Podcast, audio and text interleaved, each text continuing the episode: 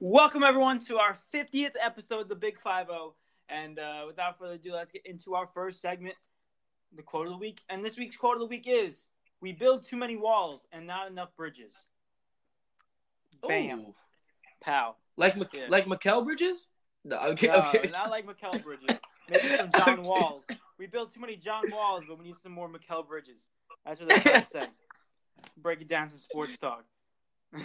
Oh my gosh. No, but oh, all jokes aside, sorry. Oh, sorry. I, had, I saw the opportunity. I had to get it in. But I didn't even realize aside, that. that's they they're two. They're two NBA basketball players. The, the name Wall and Bridges. Yeah, man. But what's it called? Really quick. Um, that one's actually really good. I like that one. You you can't put up too many defense. You gotta make some bridges, man. We can't put up too many walls, bro. We need more solutions. No more problems. Yeah, bro. More solutions. Definitely, definitely, or at least try to find the solution. You know. You Yeah, know. de- yeah, of But- course. But um, David, what do you, you know? You always gotta ask. I always gotta ask you. What do you, what is that? Explain. Break that. Break that quote down for us. What do you think that is? What what, what does that mean to you? All right. What it means to me is that like don't don't create more problems for yourself when you have an opportunity to make a solution and tackle the problem at it's at that moment and make the make and get the solution faster and make it overall just a better better way of life when you find the solution to a problem. I, I know for me when I definitely when there's a problem and then there's a quick solution, you're like, ah, why even worry about that stuff? So you know, just Mhm. uh, find your find your bridges. Not don't put up walls. Put your bridges down because you know there's always easier way, and you will find the way out and just walk through. Love that. Love that. That was perfectly explained. Oh my! I said explained, not even explained. I'm tripping all It over so my it words was so good because you're tripping over your words because that ex- explanation was so good. Exactly, man. Can't help it. Can't help it. But without further ado, man, let's go ahead and jump into the into our first segment. Yeah, let's. Um, our second segment. Sorry, our second segment. Yeah, let's do it. All right, man. So I'll let you introduce it. I feel like, I feel weird introducing it. You're the one that usually Oh, does it. Don't, don't don't feel weird, but uh, let's move on, ladies and gentlemen. We missed last week. We missed Thursday's episode, so bear with us because we had to go over some predictions that happened on Monday and Tuesday games in the NFL. So, Eric, I'm thinking the real quick the rundown. We go over those games quick. We don't even talk about them. We just go over our prediction and our score, and then we talk about the games that happened. How about that? Just to get them out of the way. yeah, no. I'm down for sure, for right, man. sure. So we're just wait really quick. So we're just gonna go over our predictions and then the games that happened recently. Correct. Okay, got it. All right, I'm on board. Let's do it. All right, let's do it. And uh, ladies and gentlemen, we move on to Eric's prediction on Monday Night Football. This is a week 15, so bear with us, like I said before. Actually, is this week 15? I'm losing track. My no, this is week 15. All right, Yeah, you're right. That's You're right. up. You got it. messing me up. But Eric, you predicted on the Vikings and the Bears game. There we go. It was a Monday Night Football game, and uh, Eric predicted that the Vikings were going to beat the Bears 27 to 14. And Eric, the score, the Vikings did win, but by a score of 17 to nine. So I give you a point for the team. I cannot give you a point for the score. Also, you said that Dalvin Cook was going to have one or more rushing touchdowns, and Eric, I'm sorry, but Dalvin Cook did not get a touchdown in this game. But you also said that Justin Fields is going to have one or more turnovers, and Justin Fields got you that turnover with the fumble, of course. But without further ado, Eric, you finished off two out of four in that prediction, which brings your total up to 71. It is currently, oh gosh, I don't want 66 to 71. Eric, ah. Mm. Mm, that that that sounds so good, bro. Sixty six to seventy one. Yeah, We love that. Sounds so, sounds so good, yeah. but hey, man, listen. Let me go ahead and run. Or do you want to do both of my predictions, or you want to go back and forth? I'll, I'll do, I'll do both yours just to get them out of the way. All right, And then go ahead, man. ladies and gentlemen, on Tuesday, because they had some COVID issues and scheduling, they pushed the game onto Tuesday. Eric predicted on the Washington football team versus. uh, I thought I made a typo. I'm sorry. Ver- The Washington football team versus the Philadelphia Eagles, and then uh, Eric said that the Washington football team is going to beat the Eagles 24 to 17. And Eric, I'm sorry, but the Eagles actually beat the Washington football team 27 to 17. So I cannot give you a point for the team or the score. Uh, you also said uh, what is his name? Heinicke. Oh, Heinicke.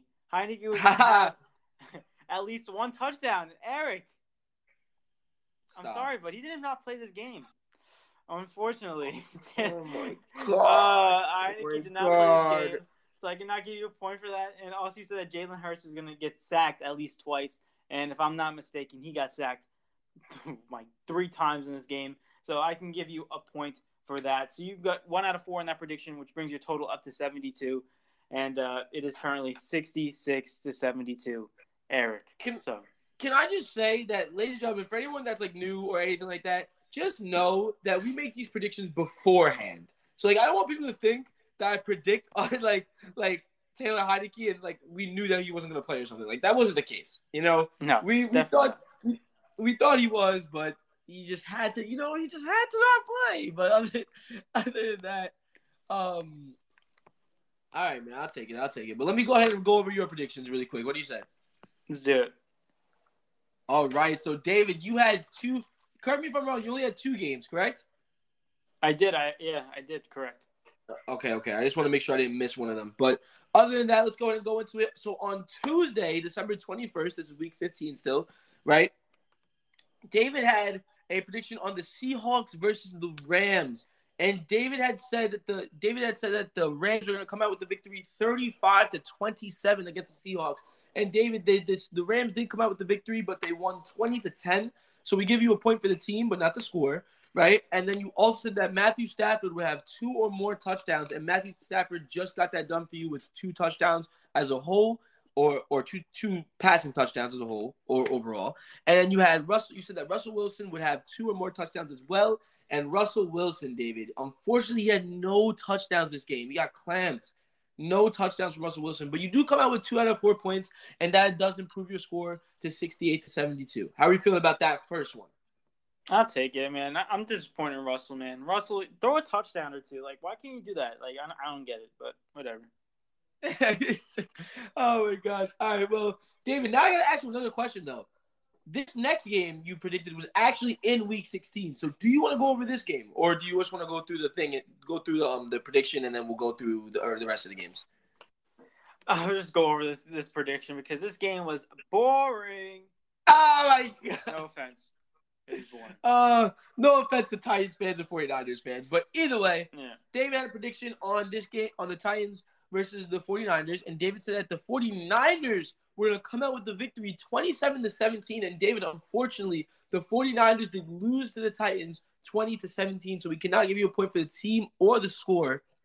Now, you did say that Deebo Samuel with will, will have one or more touchdowns. And David, I can confirm to you that Deebo Samuel had 159 yards, but no touchdowns.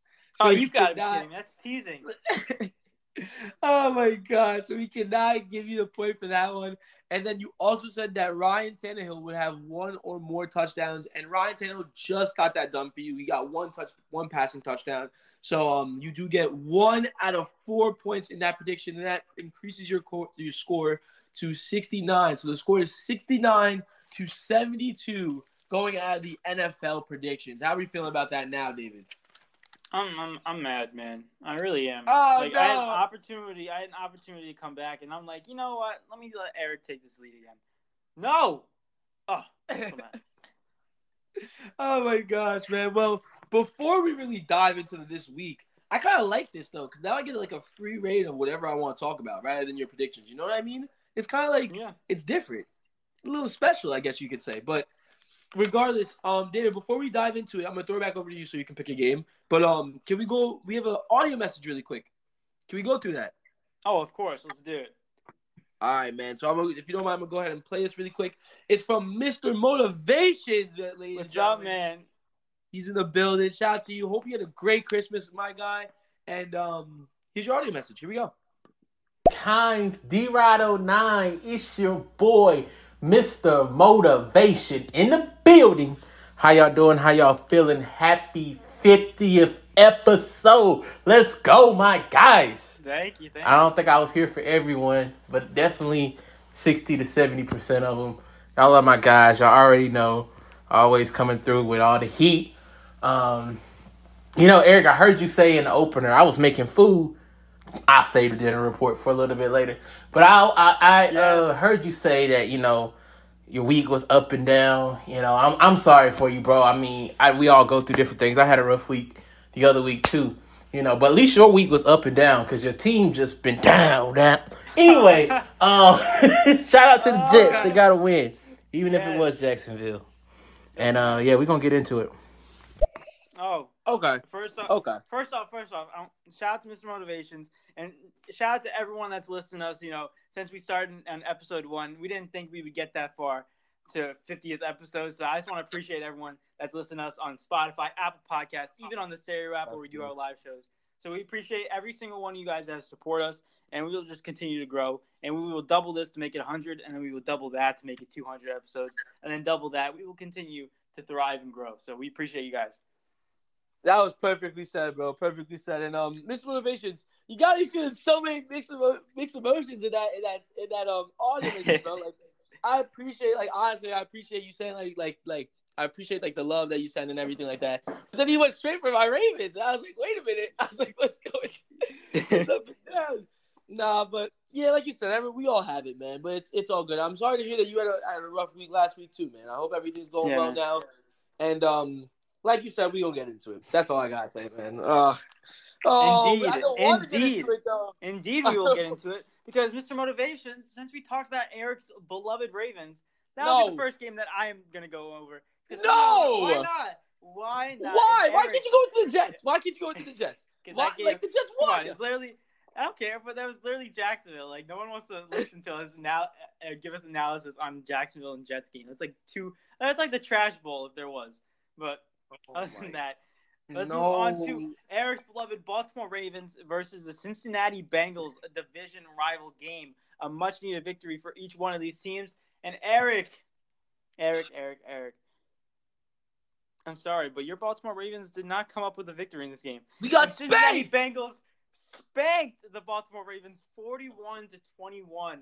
And um, one of the reasons why is the the Baltimore Ravens side, the starting quarterback was not Lamar Jackson. It was not Tyler Huntley because he came out with came down with COVID. I think on the Saturday, the game before, the day before the game. It was actually third string, a former Jet that started against uh, played against the New, uh, Indianapolis Colts. Josh Johnson started this game for the Baltimore Ravens. So is a second. I think it's the second career start, NFL career start, and he did a pretty solid game. You got to give him credit with that. He Josh Johnson went 28 for 40, 304 yards, two touchdowns, and an interception. I mean, above 300 yards is a solid game, especially for a third string, and two touchdowns to add on to it. But this is when it's a little troubling. When your whole identity of offense in the Ravens is based off of your run game, and your leading rusher only has six carries for 17 yards and a touchdown, that's a little troubling. Their whole offense only had 39 yards rushing. Uh, that's not good, but you know we'll we'll let it slide because you know Lamar Jackson takes up about like more than half of those rushing yards, which Yeah, is the like- reason why. Ty- They, uh, yeah, please. what's it, what's it called? We didn't have. What are you talking about? We didn't have our main running back. What are you talking about? Like, just, our main running, our main running back, Lamar Jackson. He wasn't there. What are you talking? no, seriously, your main running back Lamar Jackson was not in this game, but. oh, we move on to the receiving section, and of course, my fantasy tight end Mark Andrews. I'm saying that he is the best tight end in the NFL at the moment. Mark Andrews, man, eight receptions, 125 yards, and a touchdown. He came up clutch in my fantasy this week. But regardless of that, no one cares about my fantasy. But just a quick little update on fantasy for anyone that does a little that does care a little bit. I'm in the final. You know, This guy. just to, just to boast a little bit, just to. But you know, I'm in the final. You know, I was the eighth seed. I was the last seed to make it, and uh, we go all the way into the finals. But regardless of that, So Mark Andrews, I, Eric, this might be a little. I don't know if this is controversial. I think you might agree with me, but Mark Andrews is the best tight end in the NFL. I right if now. any if anything, I would say that it's like it's a close race between him and Travis Kelce. But as right now, I'll give it to I'll give it to Mark Andrews. I don't I don't disagree at all, and I don't think it's controversial either. I don't think there's anyone else that's doing what Mark Andrews is doing right now. hmm Definitely, he's very consistent in that sense of putting up like Yeah. close hundred yard games and all this stuff. But uh, move on to other receiving, and Rashod Bateman had the other touchdown, and he had four receptions for 26 yards. And then we move on to fumbles. Oh, Butterfingers department. We had Josh Johnson, the bad, the, the third string quarterback, have two fumbles. Uh, so that's not really looking good. But um, he did not lose them though, so that's a good sign. But we move on to our defensive side on the Baltimore Ravens, and the leading tackler was Tony Jefferson with nine total tackles, one sack, and one tackle for a loss. And then you had uh, Broderick Washington with one sack and one tackle for a loss. Isaiah Mack with one tackle, one sack and one tackle for a loss. And uh, they only had three sacks in this game. The defense was not really producing the numbers that the defense usually does for the Ravens. But you will see why when we talk about this guy, Joe Burrow. This is Joey, so Joey, stupid. Joey, Joey, Joey Burrow, man. Joe Burrow had an insane game. I don't know, but he's looking good for go to the week. NFL go to the week, man. Joe Burrow went dominant. He went 37 for 46, 525 yards passing. I'm gonna say it again. I don't know if anyone heard me. 525 yard pass. So dumb. That's the fourth most passing yards in an NFL game in, in history. In history. But not only that, he had four touchdowns to go along with it and no interceptions. Talk about efficient, productive, uh, elite champ, uh, elite quarterback level game. He had it all in this in this game against a good defense, the Baltimore Ravens. But we move on to the rushing department. We had Joe Mixon go 18 carries for 65 yards and a touchdown. And then receiving area, oh my gosh, another big guy. Tee Higgins had 12 receptions for almost 200 yards, 194 yards, and two touchdowns. Talk about being productive. But uh, other than that, you had Tyler Boyd with 85 yards receiving and a touchdown. Joe Mixon with 70 yards receiving and a touchdown, and Ja'Marr Chase with 125 yards receiving and seven receptions. But everyone was dipping their hands, dipping, dipping their hands in the basket, man. So very productive for everyone in this game, especially Joe Burrow and Tee Higgins. But then we move on to fumbles, Butterfingers. we've got Sam Hubbard forced a fumble on that defensive side, and then interceptions. We had Vonn Bell with an interception with for 15 yards and two pass defended. And uh, move on to defense. The leading tackler was Markus Bailey with eight total tackles, and then Trey Henderson had one sack and two tackles for a loss. Mike Hilton had two ta- uh, two tackles for a loss, and uh, it's pretty much all she wrote for this Cincinnati Bengals side. But Eric, man, it's disappointing, man. I feel your pain. I think the Baltimore Ravens have lost what their last four games. Correct me if I'm wrong, and now they are currently eight and seven. Whew. I don't think anyone was expecting this. I don't think anyone was expecting the Ravens to to potentially. I mean, currently, uh, currently they're in the playoffs, which is shocking me right now. They are the seventh seed, so they still have a chance of making it. But I don't know, just not looking. It's not looking that bright in Baltimore right now. I don't know. What's your thoughts? Uh, um, I'm nervous. I, I can't even lie. Like I'm nervous. I'm genuinely, genuinely nervous. I don't know what's gonna happen. Um, playoffs is no longer a guarantee for us, which is bad. Um, Welcome to the club. Yeah, no, no, no, I'm not with you guys. no, no, no, no, no. I'm not with I'm not with the Panthers. I'm not with the Jets. I'm not with the Giants. All y'all eliminated from playoff contention right now. So I'm not with I'm not with that club yet, right? But I will say this much. Um as of right now, looking at the standings, right? Only team in the AFC that's clinched playoffs is the Kansas City Chiefs, which is actually crazy when you think about it. Cause this this this the AFC is so close. It is so close. It's actually ridiculous, right? As of right now, I don't even know what to do because realistically, the Chargers are the team that's behind us. We're we're we're eight and seven. We're in the seventh seed, right? But the reason we're above the Chargers, Chargers is because I believe that we beat the Chargers earlier on in the season, and then also um, we're above the Raiders as well, right? So realistically, we have to we have to at least win one game to give us ourselves, ourselves an opportunity. But the rest of our schedule is ridiculous. It's ridiculous. Like we have we have the Rams coming up, right? And then also a- after the Rams, we have we. Oh well, then we have the Steelers. I was thinking wrong. I thought we had the Packers next. I'm sorry. I, we already played the Packers and we lost to them already. So we have the Rams, right? And if we lose to the Rams, it's gonna put us in a really tough position, right? But and then we have the Steelers, and then we have to beat the Steelers. It's going to be a must win. So basically, in order to come like to really lock in playoffs, we're going to have to win out the rest of the season.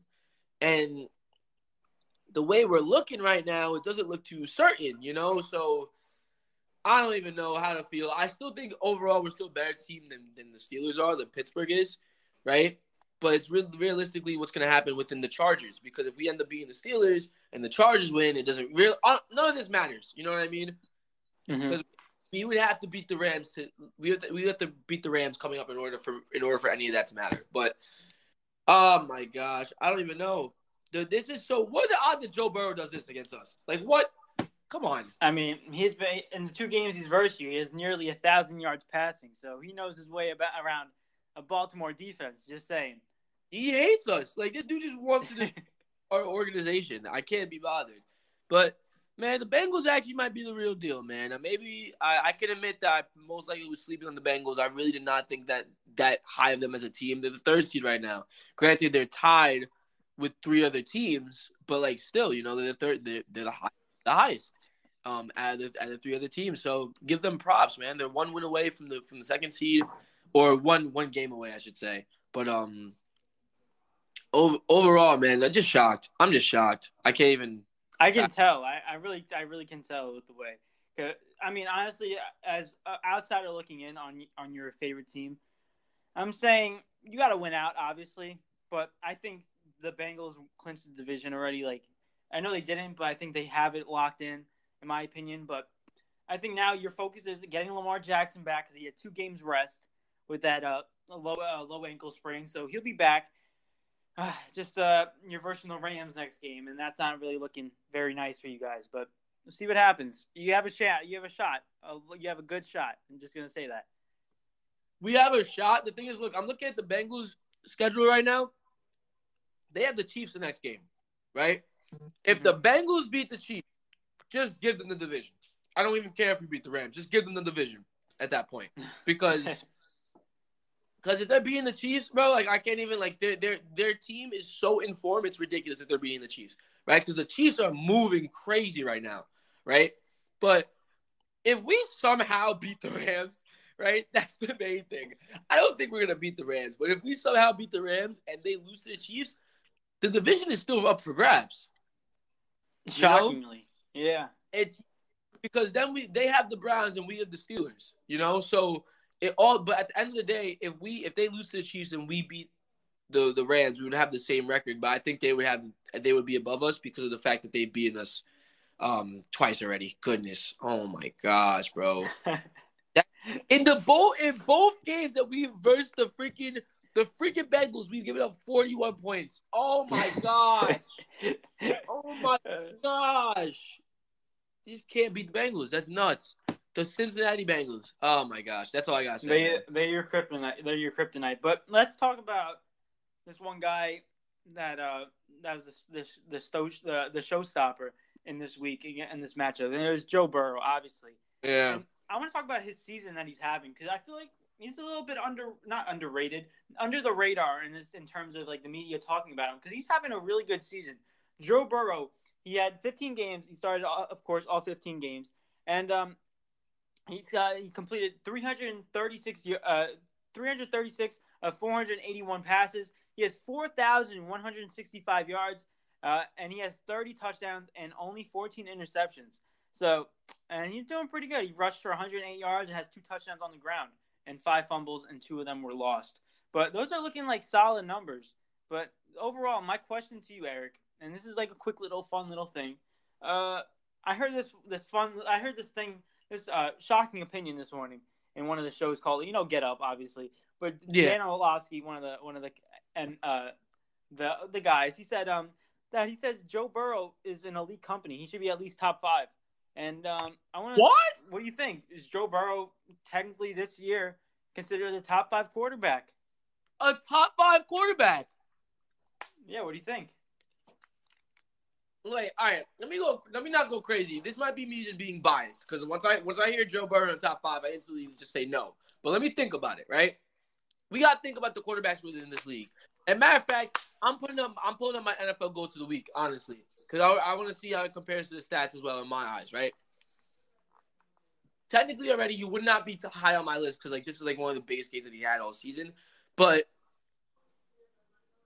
Joe Burrow. All right, we got to think Tom Brady right? I'm just listing the top mm-hmm. five: Tom Brady, Matthew Stafford, Aaron Rodgers, Patrick Mahomes. That's four people. Then, if you want to make an argument, as of right now, he's having a better season than Lamar Jackson. Clearly, right? I've been, and that might be music to everyone's ears because yes, I admit Lamar Jackson is now winning MVP. He's not. He's not. All right, none of that's happening. Okay. Listen, Wow. I- I- we finally, you finally got me. All right, but to say that Joe Burrow's top five, I, I'm thinking of just two quarterbacks that come off the top of my head, which is Josh Allen and Justin Herbert. Right. I can't really think of anybody else that would probably be over Joe Burrow right now. But to say that Joe Burrow is better than Josh Allen and Justin Herbert, I would. I think that's too far fetched. I think. I think Justin Herbert and Josh Allen still get the call over Joe over Joe Burrow. Maybe this season he's having a good season, but we're talking about top five quarterbacks in the league. If we're saying it right now, even if right now, I wouldn't put Joe Burrow above um, Josh Allen or or um or Justin Herbert, right? So I don't think he's a top five. Definitely a top ten, but not a top five. That's that's too stretch. For, that's too, too big of a stretch for me. What do you think? Yeah, I, I'm. I have the same top four as you. Like obviously, Aaron Rodgers. This I have Aaron Rodgers at one. Okay. Like my top guy. He's making a I- late run for MVP. That's all I'm gonna say. But Yeah. go ahead. I like all I didn't I didn't list them in the order. I just kind of listed them like overall. Mm. Yeah, but so I agree with you with your top four. I have Aaron Rodgers, Tom Brady, Matthew Stafford, and uh, mm, but like this is where it gets a little tricky because you got Justin Herbert and you got Josh Allen. I could either put it four. If I'm being honest, I'm looking at these stats right now, and what I listed with Joe Burrow, he had like four thousand one hundred and something yards, thirty touchdowns, and fourteen interceptions. If you look at Josh Allen's numbers this season, Josh Allen has 4,048 yards, his less yards, passing yards than Joe Burrow. He has 34 passing touchdowns and 12 interceptions. So he's a little bit more and a little bit less interceptions in that column. So I guess that gives him a little bit of an edge, but he's just pretty similar numbers. And now let's look at Justin Herbert because Justin Herbert is having really good season too, and his numbers are very similar to uh, Joe Burrow as well. Uh, his completion percentage is 67.1%. He has 4,394 yards, which is second in the league in the NFL, and he has 33 touchdowns and 14 interceptions. So those are all pretty similar numbers to, to Joe Burrow's 30, 30 touchdowns and 14 interceptions. They they are. However, right? I wait. First of all, I, I gotta ask you. You said that you were thinking about number four. What was Patrick Mahomes? You didn't say Patrick Mahomes. Oh, I'm sorry, man. I'm sorry. Patrick Mahomes at four. Okay, okay, okay. Um, they are similar. I just don't. I that's why I said I like it's very close, right? It's very close between Justin Herbert, Josh Allen, Joe Joe Burrow. Okay, but I just don't see Joe Burrow that high yet. Within these, I tell you this much: within these last two weeks of the NFL, right? We only have two weeks left, correct? Yeah. Okay. Within these last two weeks of the NFL, Joe, it's a possibility that Joe Burrow can jump up to number five, right? Or he can he can solidify the the five position. But however, I can't. I'm not comfortable saying that Joe Burrow is top five quarterback or one of the top five quarterbacks in the league. Mm-hmm. Yeah, I feel like, and I'm not really, I'm not realistically thinking, thinking um just this season. I'm thinking kind of like overall, and not not like their entire career, obviously, because that's that's realistically not fair to everybody else compared to Tom Brady and Aaron Rodgers. but like, I'm just thinking like overall, like what they've done in the past couple of years, what they've accomplished, you know, like just certain things like that. Like within like the last five years, who's top, who's the top five quarterback? You know what I mean? I understand. the last years. Yeah. So I would say my top four to finish off. I put number five Josh Allen, and then I would say Joe Burrow at six and Justin Herbert at seven. Okay. So right. Joe Burrow's close to top five. He's reaching in there, but unfortunately the door is a little bit locked, so he's gonna have to wait and knock uh, and wait for someone to open it. But he's almost there, almost there. we've seen Joe Burrow. This is probably the first time that we've actually kind of seen Joe Burrow um go crazy. I would say, right? Mhm. They go. But we've also seen the other side, where he's been terrible. You know what I mean? Yeah. Not saying that every quarterback doesn't have that day, but like we've seen a bad, we've seen like bad games from Joe Burrow as well. So that's why I'm also like kind of like on the fence. You know? Yeah, I can definitely see that, but I don't think he's top five yet. He's definitely six or seven, but not top five yet. Yeah, man. But David, before we continue, man, we got five audio messages, and I know they're all from Mr. Motivations. Yeah, you know, he got something to say, man. So, do you mind if we go into these really of quick? course, let's hear it. All right, man. Here's the first one. David, here you go, man. You got back from Christmas and still ain't changed. Are we forgetting about? Uh, I know he didn't play this week, but uh, um, he's on the number one team in the AFC, probably the number one team in the NFL. No. Travis Kelce, he's still a tight end. Yeah, obviously. Still tight end. Just, just, I'm just gonna throw that out there. He's still a tight end. He may not look like it, but he is, and he's a beast. He's amazing, and he was a part of the reason why we won that game against the Chargers. Yes. Speaking of the Chargers, what happened to the Chargers? What? Houston? Houston, I thought Houston had a problem. They did not have a problem on Sunday. But anyway, come on, man. Cut it out. Travis Kelce, number one tight end in the NFL right now. And don't forget that man Kittle. I know he's been out due to injury, Oh, but he a bad man when it when Oh, Jimmy yeah. G allows him to be. Let's say that. But Jimmy G got a thumb injury. I'm throwing a lot at y'all. I'm sorry. no, you're good. You're good. But like, see, Mark Mark Andrews right now, he's my number one. Travis Kelce is close, close, close second, and then obviously George Kittle at three. That, that's what I'm staying with. I just think Mark Andrews has been very consistent throughout the year. I don't know. Maybe George- I'm wrong. No, no, George, you're not wrong.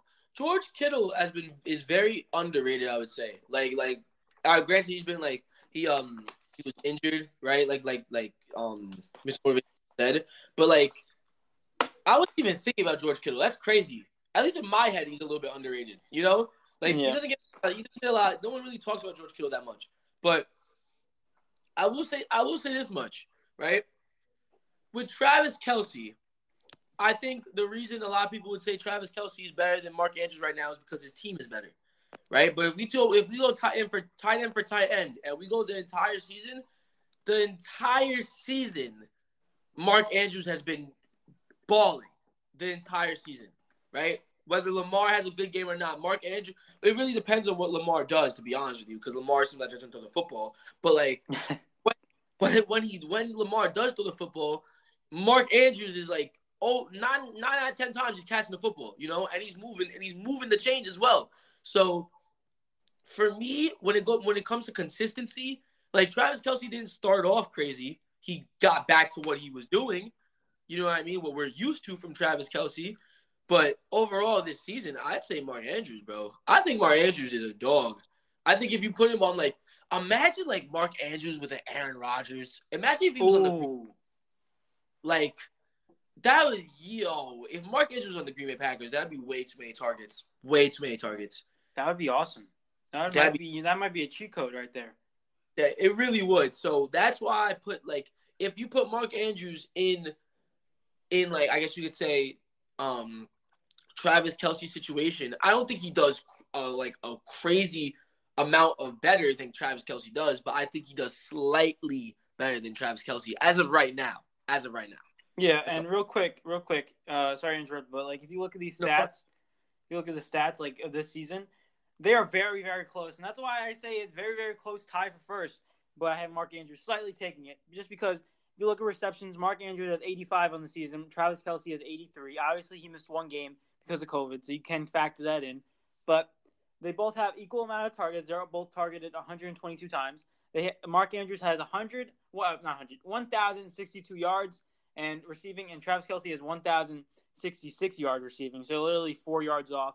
And then, and, and then you look at the t- touchdowns. Mark Andrews has eight total touchdowns this season, and uh, Travis Kelce has eight total touchdowns this season, seven reception, and Mark Andrews has eight reception touchdowns. So very, very close with these two. Just saying. Definitely. Well said, man. Well said. But let's go ahead and dive into the next audio message, which is from Mr. Motivations. Here we go. I love Joe Burrow. I love Joe Burrow at LSU. I thought he was NFL ready. He's proven me right. The injury set him back last year, but he's healthy now, except for that little pinky injury. Joe Burrow is the best quarterback in that division, and the Cincinnati Bengals are in position to win. They got a tough game this week against my Kansas City Chiefs. It's probably going to be a shootout. Both of these guys can throw the ball. Both of these defenses are playing at a good level. So hopefully they both get their run game going or something. But it's going to be an amazing game. I'm going to be glued to the TV. But Joe Burrow, it's going to be close. But it's going to be probably between the Browns. which is crazy to say, but the Browns are actually playing well if they had a quarterback, kind of like San Francisco, same situation. But anyway, I think that Bengals possibly can get this division. Gonna be close, but I think that the Bengals can get this division. Joe Burrow's the best in that quarterback in that division, and I know that may be early or premature, and yet he hasn't had an MVP yet, but he's still young. No, I, I agree. This season, Joe Burrow has been the best quarterback. Best quarterback in the division. Best quarterback in the division, Joe Burrow takes it because Lamar Jackson, obviously, he's been out with injuries. But even if you look at the way Joe Burrow has been playing, regardless, even if Lamar Jackson played every game this season, I would still think Joe Burrow is doing is the best quarterback in the division just because he can he can run a little bit. You see you see him move a little bit. It's a little slow, but it's not Tom Brady th- slow, but it's not Lamar Jackson fast. He's like he's got like a little if you want to rate it, probably like 60 speed. You know, he gets he gets a couple, but but you know, primarily what a quarterback's job is is its throwing and his passing. And if you look at every quarterback in the division, Ben Roethlisberger, I'm sorry, but that that guy has to retire. He's just, he's on his last legs right now. He's on his last legs, and everyone knows it, especially him. So I can't really mention him, but like he can't throw the football as well, Ben Big Ben. And then you have Baker Mayfield, who has like a torn labium. Like he has so many problems with him right now and injuries, but like overall, he's just not as good as Joe Burrow and uh, Lamar Jackson. He's more of a running back in my eyes than than, than a potential thrower. So if I'm looking at the best overall quarterback in that division, I'm saying Joe Burrow as well. And Cincinnati Bengals will win the division too. To add that. Oh, this hurts, bro. oh my, I'm in so much pain. You have no. oh my gosh the only thing I want to say right now, right, and this should give you guys your answer, okay? So don't ask me to say anything else. But Lamar Jackson ha- has had a better career than Joe Burrow up to this point. Uh, if, if that does not give you an answer on, on what you guys just said, I don't know what does. Because I'm not bringing myself to say that. I cannot. You no. have to. So basically, no. I'll say for them. So basically, Eric is saying that Joe Burrow is the best quarterback this season. I didn't in their division in the AFC I, North. But I didn't say that. See, that's the thing. You, but you I, am reading between the lines for it. Yeah. you you can't quote me on it though. That's what that is. You can't quote me on it. But oh my gosh, man. Um, overall, Mr. Motivations. I will say this much though. As far as like playoffs go and winning the division, again, none of this matters realistically. If what what's the Oh, I have to check the other teams actually, because no, because when you really think about it, the Steelers are not going to. What's the what's the Browns record? Seven and seven. where are they? What's the, the Browns are currently seven and eight. They're seven and eight. The Browns are not winning the division. That's they're kind of like already like out of the division like runnings real, realistically, right? But you gotta think also the Steelers are seven one and one, right? If they win one game, I don't really know how the Steelers work because, but no, they're not winning the division either because they they're seven one and one right? But if if the Baltimore Ravens lose, right? Actually, the Steelers could win the division. It'd be really close if they did. That's not. It's not gonna happen. Big Ben can't throw like more. Big Ben can't throw past five yards. I'm sorry. Well, what's it called? Big. Well, I mean, let's let's check the schedule really quick. I want to see now. The Steelers, the Steelers, what the last two games of the season, right? I can't believe they tied the lines. That's crazy. That's such a big game for them. They have the Browns and then they got us. So the Browns versus the Steelers is gonna be like a like a mini toilet bowl. You know what I mean? That's gonna be that's gonna be awful to watch probably. And then they got us, and if they beat us, oh my goodness! Oh my gosh, but, they could make it. That's what I'm saying. They oh, could. Wow. They because they don't have a tough schedule to end the season. They realistically, if they beat the Browns, right? But Cincinnati has to lose, right? Cincinnati has to lose against the Chiefs. None of this matter. If Cincinnati win, I think they secure the division overall, right? Unless the Browns or the Steelers win and we win, right? Because or the Brown or the Browns win, whatever, right? But not everybody's gonna win. Either the Browns or the Steelers are gonna be eliminated from the winning the division this this this week, right? And then or actually tonight. Are they playing tonight? No. Not tonight. No, no, no. I'm bugging. I'm bugging. I'm bugging. Sorry.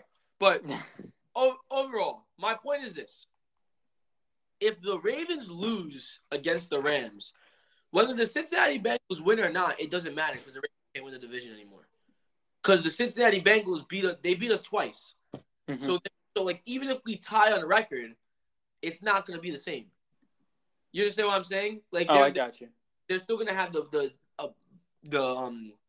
They're still gonna be put above us because we we um we lost them twice. So realistically, it all comes down to being the Rams this week, and it's the freaking Rams. So, oh my gosh, man! All I'm I'm not- gonna say is good luck, my friend. oh my gosh, thanks. Oh, much appreciated, much appreciated. no problem. I'm always here for you. But without further ado, let's move into our next audio message from Mr. Motivations. got freaking cut off. But yeah, man, he's the best right now. Let's just say right now. I ain't even say overtime. I'm not gonna say in the past. I'm saying right now, Joe Burrow is the best. Point blank. Period. Yep. Yep. That's all I'm gonna say. Correct. Yeah, I'll, I'll say that Lamar has had an overall better career than Joe. See, Burrow. why can't you just admit it? That's what ah whatever. But what's his next audio message? Well, didn't somebody from your camp did say he doesn't deserve? I don't think we should put a, a gold jacket on him yet, or something like that to that extent. Like, don't disrespect the man. Just say, hey, like, go Bill Belichick style. He's a great competitor. I like what he's doing. He's a young talent. We got our, we got our work. You know, we got our work. Dang, what am I trying to say? Because I'm eating this onion ring. Dinner report. I got onion rings and chicken wings and fries, bro. This done good. And I got some chicken gizzards. I don't know if y'all eat that or not. oh, But anyway, we got our work cut out for us. That's what I was trying to say. And um, that's all you had to say. But you want to say, oh, he don't. We don't think we should put a jacket on him. Okay, put a jacket on now. Later, next week. I mean, yeah, he got a some stuff, but half half a thousand, half of a thousand, half of a thousand. oh gosh. Ah, I oh my gosh, man. I don't even I don't even know how to respond. To be honest with you. uh, first off, dinner report is awesome. Chicken Yeah. gizzards I aren't familiar with, so I never had chicken gizzards. really, No, have they're you? pretty good. Yeah, they're pretty good. I gotta try them now. They're like part of the stomach. I mean, hey, it's chicken, so hey, you said had me at chicken, so I, I mean, I'm I'm down to try it one day. Yeah, man. In Portugal, they make like a nice little sauce with it, bro. Oh my gosh, Ooh, the sauce will make you want to die and then come back and eat it again. ah, Mm. Delicious, but man. regardless, But yeah, man. Overall, do you have anything you want to say about that audio message overall? nah, man, nah, not really. Gold jackets, you know. I'm only aware of green jackets, and that's in golf. So Oh my gosh, this I, guy. I know, I know what you're saying. Gold Jack is obviously Hall of Fame. So whatever. Yeah, yeah, yeah, yeah. For I, I don't think you could put anyone in the Hall of Fame because, especially young quarterbacks, because they only played like, like what, five years at most, like four years. Like, how can you judge a career based on four years? So, Definitely not. Definitely not. So it's like people are calling Patrick Mahomes like comparing it to Tom Brady and Aaron Rodgers. It's like, like, can he be the is he like the best quarterback in the NFL? I'd be like, no, like not in the career because have you seen Tom Brady doing it for twenty plus years? Aaron Rodgers performing for fifteen plus years. It's like, I don't know. Def, no, I see where you're coming from. I see where you're coming from overall. But without further ado, let's go ahead and go into the next audio. And here's here's the next one. This one's from Miss Motivations. Here we go. Top five quarterbacks. I heard that too. Um, I would say in no particular order, but you already know number one: Patrick Mahomes, No! Aaron Rodgers, Tom Brady. And see, the three and four, y'all heard the little like, oh, where do I go for three and four? Um, fudge. I don't really know. On, Matthew Stafford. I would say I could go. I could go, Joe, no. I'ma say- He's because he hasn't been playing well uh, as of late. Excuse me, Dak. Go. Um, Oh, Dak. I'm gonna go. I could go, Joe. I'm gonna go at three. I'm gonna go Josh. At four, I'm gonna go Joe. Oh no, four Josh, five Joe. There we go. So Mahomes, Brady, Rodgers, Josh, Joe. So you got him by the skin of your teeth. You got him in that five. Yo, he just said forget Matthew Stafford. That's what he just said. That's all I heard. He really just said forget Matthew Stafford. There's no way. Nah, Matthew Stafford is a top five quarterback in this league. This this season, yes, I think. What yo, what's it called? I'm shocked that wow, I totally forgot about Dak Prescott though. This yeah. he's still a good quarterback, you know what oh, I mean? he is. He is. But I think he had. I still put him. I still put Joe Burrow above him. I, I just think Dak is. He's been on like a little bit of a slump. Eh, Not not last game when they when they scored 56 points against the Washington football team. Oh we will God. definitely go over that. But like before that, he was in like a, a two or three game slump. So Definitely true. Definitely true. But yeah, man, I'm surprised he didn't put Matthew Stafford top five though. That's that's crazy to me. Mhm. That's crazy to me. But let's go ahead and go on to the next one, which is from Mr. Motivations. Here we go. Eric, what if we could get Mark Andrews and Davante Adams to the New York Giants? yeah, Because they're bringing back Joe Judge and Daniel Jones. We can run this thing.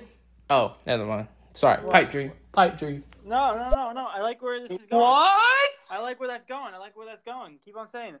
And then then Davante Adams goes to Giants, and then Aaron Rodgers is like, hey, I want my number one receiver. So then Aaron Stop. Rodgers comes to the Giants. So then the starting lineup is going to look like Aaron Rodgers is a quarterback, Davante Adams is wide receiver one, and you got well, you got uh, Saquon Barkley is your backfield. Got Darius Slayton, Ster- uh, Sterling Shepard is your other wide receivers, Yep. and then got Mark Andrews as your tight end. Oh my gosh, that's like music to my ears. That's like a, a dream right there. That's And- winning like back to back to back to back to back championships. And then on top of it all, every single time they go to the Super Bowl, they verse the Jets too. That that's that that that's that dream. That's that dream. And Zach Wilson somehow beats Aaron Rodgers one of those years. Get out of here. Stop. This is this is this needs to be stopped. Mark Andrews is not going anywhere, bro. Hopefully. Watch. Breaking news. Eric, we have some breaking news. Mark Andrews requests a trade to the New York Giants. Wow. break Wow. break news. I'm boycotting football. oh my gosh. Oh my god. All right. Well, let's go ahead and go on to the next audio message, which is from Mr. Motivations. Here we go. Yo, Baker has his number though. Like Baker has freaking been nimber. Y'all saw that playoff game. I think Browns win. I think Browns win on Sunday. And then I think that even if they beat y'all, I still think the Bengals beat the Browns. I think the Bengals still come back to take this division. Let's go, Joe. Let's go, Joe. Run, Joe, roll. Run, Joe, run. Roll, run, Joe, run. I love it. I love it. And real quick, real quick before we can move on, I remember Eric, uh, me and you, we made a deal actually, and uh, it's a couple episodes back. It was actually on episode forty-six, and I just want to state it to everyone in the crowd because just in case everyone anyone forgot, and um, it, it stated, Eric was confident in saying this too. He said if Joe Burrow gets farther than Lamar Jackson in the playoffs, no, he said that he will buy a Joe Burrow jersey. No! Yeah. So the way it's looking right now, Oh my god, Haley, the way it's looking I like, have. I don't even know if Lamar Jackson is to make the playoffs. So Joe Burrow is in the playoffs, No, no, no, no, no. we no, got no. we got our jer- we got our jersey, we got our No, Burrow no. jersey. No, no, no, no, no, no, no, no, no. I actually have a headache. I actually have a headache. Oh my Oh my god, so no, David, no, no, no, David.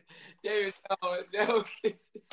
Who wants to see that? Honestly, you know, it's written Oh in stone, Eric. God. I'd rather skydive. Oh my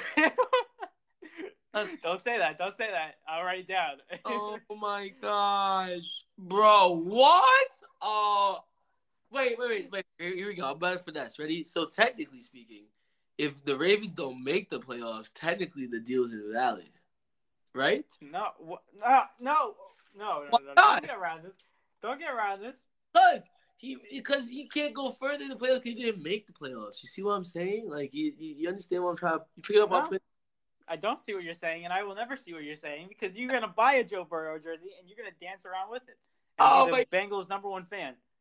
Oh my gosh, Rave, I Lamar, save me, please. Oh and then Lamar's gonna look at that at that video and he's gonna be like, "Wow, I thought Eric was my number one fan," and then he's gonna, you know, it's all gonna go downhill from there. If we have to make a video of me to Joe Burrow, oh my god, I'm literally gonna, I'm literally gonna like, we're gonna tag Lamar Jackson in the video. I'm gonna be like, bro, I'm like, this is what you did to me. I'm like, I'm a big fan of you. Now I'm walking around with a Joe Burrow. Oh my god. All right.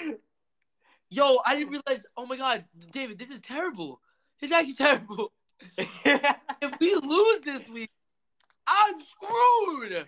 Ah, this is great. Nah, no, no. awesome. I love it. I love Uh, when we make deals like this and they actually come true. I hate Joe Burrow. I actually hate Why, bro? 525 yards? Really? Four touchdowns? What, you want to play Madden next time? Like, please. All right, man. Let's just go to the next audio message. all right. Let's just say I'm just waiting for another two weeks. That's all I'm gonna say. But They're losing. They're gonna lose to the Chiefs, and then they're gonna lose. They're gonna lose. Who, who are they rushing last? Is, it- is it us? Right? No, no, no. it's it's the Browns. I think. um, Baker Baker was gonna go crazy. They're gonna lose. To, they're gonna lose to Baker. It's okay. Was he gonna start? He's gonna start throwing with his left hand because his right Yeah, hand yeah. can't throw that That- good. Exactly. Exactly. Exactly. Oh gosh, let's see what happens. But our last audio message from Mr. Motivations. I'm gonna play it. He's never been throwing picks. He just threw three picks. Yes, they won the game, but he just threw, picks, three picks, and then he threw some picks before then. He's been throwing picks left and right since Odell got there. So no, he he. he I don't think they're gonna have to win with the defense. Yes, you got Kupp. Yes, you got OBJ. Yes, you got a running game that's starting to happen. But Matthew Stafford is making crucial mistakes. At, at you can't do that late December and January. This is where you got to play your best ball, like Mahomes, like Rodgers, like Brady, like all the other people I named. Like you got to play your best ball now. Josh is starting to do that too. So yeah, no. You know what? You know what? After you said that, I can kind of, I can kind of see his point. I can kind of see it because when you really look at it, he has four thousand three hundred and thirty-nine yards, passing yards. That's fourth in the NFL. He has thirty-six passing touchdowns, which is second in the NFL. Thirteen interceptions, which is tied for twenty-fifth. So it's very, it's, it's pretty low. And uh, his QBR is sixty-three point seven, which is fourth in the NFL. You know what? Actually, I can't see that point because all these stats show that he's top five. So, never mind. Stats show he's top five. Everything's in top five. But you know, honestly, if we're looking at interceptions, what he's been doing the last couple of games, yeah, against Minnesota he threw three interceptions. In Seattle he threw an interception, and uh, his last five games he's threw he's thrown a total of five interceptions. So he's got to improve that a little bit. Uh, okay, but we're not talking about right now. We're talking about No, oh. So all season, baby, all season. in that case, he is a top five quarterback, at least what we think. But Boom. Hey. Well, go ahead. I said boom. I said, I said, no, you didn't say boom. You said boom. I said boom. oh my gosh, man. Well, without further ado, David. Um, I think we, I think we can go over like maybe one more game, and then we gotta move on to our next segment. What do you? I got you. And Eric, you got to pick this nice one. All right. No, listen. I was actually to ask you because there's actually a couple games that I could pick, right? Technically, but because there's a lot of like things that you can talk about within each game. So I was gonna let you pick, and then I'll go over it. Like, which one do you want to? Do you have anyone to go over? Because I know you mentioned the Dallas Cowboys game. That's Like- exactly the one I was gonna I was gonna talk about. I think we got to go over that one. All right, let's go ahead and go to this one then. Um, oh my gosh, if I've never seen if if this isn't the definition of JV, I don't know what is. I, I don't know what is. This is ridiculous. So, what happened? They were doing so well. The Washington football was doing so well, and then they just come against Dallas and they get destroyed. For anyone who doesn't know, Dallas Cowboys wa- washed. They washed the Washington Wizards. Huh. Washington Wizards. Hold No, on. wrong sport. football team. Sorry. Hey, Dallas Cowboys washed the Washington football team 56 to 14. Are you kidding me? 56 to 14. What? Like, are you guys even playing football at that point? Like, what? yeah. I can't wait to tell you the stats from this game, ladies and gentlemen. So, let's start off with the Washington football team. Taylor Heinicke, 7 for 22, 121 yards, one touchdown, two interceptions. Oh my gosh. And then you had Kyle Allen, went 8 for 10 and one touchdown. Not a bad game for Kyle Allen when you really look at it, but like, still, you know, going to the rushing department, their leading rusher was Jaret Patterson, nine carries, 33 yards. Not good enough. Simple as that. Going to the receiving department, their top receiver was Dyami Brown, two receptions for two targets, 53 yards. Then you had John Bates, um, 45 yards, two two receptions for three targets, one touchdown. Then you had Antonio Gibson, 29 yards, two receptions for four targets, and one touchdown. But that's pretty much all she wrote on that end. Going in to the fumble department, the Butterfingers, you had John Bates with one fumble, but he didn't lose it. Um, let's then let's go let's go ahead and go into the Washington defense, right? You had Bobby McCain leading the team in um in in total tackles, tied with Jeremy Reaves, and they both had ten total tackles. Bobby McCain had seven solo tackles, and then Jeremy Reaves had six solo tackles with one tackle for a loss. After that, you had Daron Payne with one sack, right? You had Matt. Oh, I cannot say this name. Jeez. I knew I knew this. I knew this. I this I all right. We have Matt. I knew this with um with the sack as well, and then you had De- Dejon Harris with a sack. Right, As there's a total of three sacks going into the um. Actually, we can't even go to the, we can't even go into the kicking, ladies and gentlemen. You know why? Because Joey Joey Slye, despite the two extra points that he kicked, right? He went you went zero for zero, didn't kick anything, so can't go into the kicking of that part. But let's go ahead go and go into Dallas's stats. Oh my gosh. Okay. Dak Prescott, 29 for 30, 28 for 39, 330 yards, four touchdowns. Insane. Not only that, Cooper Rush came into the game, two for three, 70 yards and a touchdown as well. They were destroying you guys so bad that Cooper Rush came into the game and got a touchdown as well. He threw it three times and got a touchdown. Oh my! If that doesn't speak, if that if that doesn't like speak for itself, I don't know what does. But going to the rushing department, you had Ezekiel Elliott leading the team in rushing with nine carries for 37 yards and one touchdown. And then going to the receiving department, you had Amari Cooper leading the team in total yards. He had 85 yards and one touchdown. Then you had Malik Turner, 82 yards and one touchdown. Then you had Dalton Schultz, 82, 82 yards and one touchdown. And also you had Ezekiel Elliott with five yards and one touchdown. And then you had Terence Steele with one yard and one touchdown as well. The receivers were eating today. Absolutely everyone was eating. Everyone got a piece of the cake. You know what I mean? But going into the fumble department, you had Dak Prescott with a fumble and Cedric Wilson with a fumble. But then um, you had Amari Cooper with a recovery and Ezekiel Elliott with a recovery. Then going into the defensive stats of things, you had Demarcus Lawrence with one interception that turned into a pick six right? And then you had Trevon Diggs adding to his interception collection with another interception as well. Um, going into the Marcus Lawrence stats, he had he had two total tackles, two solo tackles, one sack, one tackle for a loss, one pass deflected, one QB hit, and one touchdown. Almost de- basically a complete game for Demarcus Lawrence. And then you had Trevon Diggs going into his stats. He had two total tackles, two solo tackles, and two passes deflected. Leading the team in total tackles, you had Damontae Kazee with five total tackles and three solo tackles. And then right behind them, you had Keanu Neal with five total tackles and three solo tackles. You had Micah Parsons with one sack. You had um, Tarell Basham, Basham with um one, a half a sack. Then you had, like I said before, Demarcus Lawrence with a sack. You had Chauncey Golston with half a sack. You had Jayron Kearse with a sack. You had Dorance Armstrong with a sack. Oh my goodness, five sacks in total, ladies and gentlemen. Five in five total sacks, man. Absolutely insane. But that's that's pretty much all she wrote, man. That's pretty much all she wrote. Now I want to talk about one thing though, David, really quick before I let you go into it. Clearly on here, I can't see it, right? I know for a fact that there was um for there was a there was a kick that was blocked, right? And someone ran it into touch for a touch for a touchdown or, or whatever, right? Mm-hmm. I they don't show the stat for that here, do they? No, they don't. So let, let's talk, dude. That with that, I just want to shout that out first, right? And then, but overall, let's just go into the game, David. What are you thinking about this game? Oh my oh god! Oh my gosh! my gosh! It was literally JV versus a professional team. I mean, I turned on the game late and I saw that the score was fifty-six to seven. I'm like, what? Cowboys are winning fifty-six to seven. Like this is not even like funny. This is like embarrassing. Like I don't know as a player, you can go out with your team and be like, yeah, we're losing 56 to 7. Yeah, let's just keep on playing. Like this is this is embarrassing as a professional football team to be down that big of a deficit.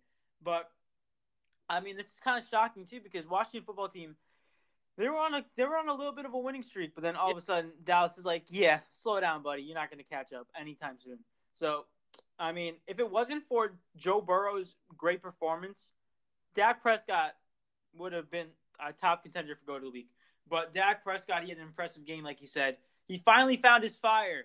The offense of Dak Prescott has finally found his fire after like the last two or three games. It's been kind of cold for him. He's found it, and um, man, talk about throwing to everyone. I think, I th- he, he threw to he threw a touchdown to an offensive lineman. He threw it to a tight end. He threw it to a wide receiver, and he threw it to a running back. And he's like, you know what? This is too easy for me. He's like, give it, throw it to the wide receiver. Yeah, this is too easy for me. Throw it to a tight end. Yeah, too easy. Throw it to the running back. You know what? That's too easy. And he's like, you know what? Let me throw it to an offensive line because you know what? We're just up fifty-six to seven, like fourteen, so it doesn't really matter at this point. Dude But- just He was having a field day. This whole Dallas Cowboys team was having a field day. They were winning by so much that I think during the third quarter, the co- the, the head coach Mike McCarthy didn't even put in his starters for most of the, uh, most of the downs.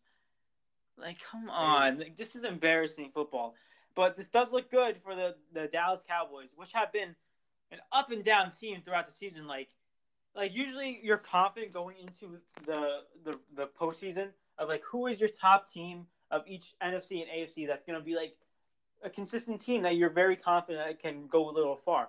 And this season, it's been like, no, I'm not really confident in that point. I guess my one team is, I guess, Green Bay, but even they have some some troubles in that point.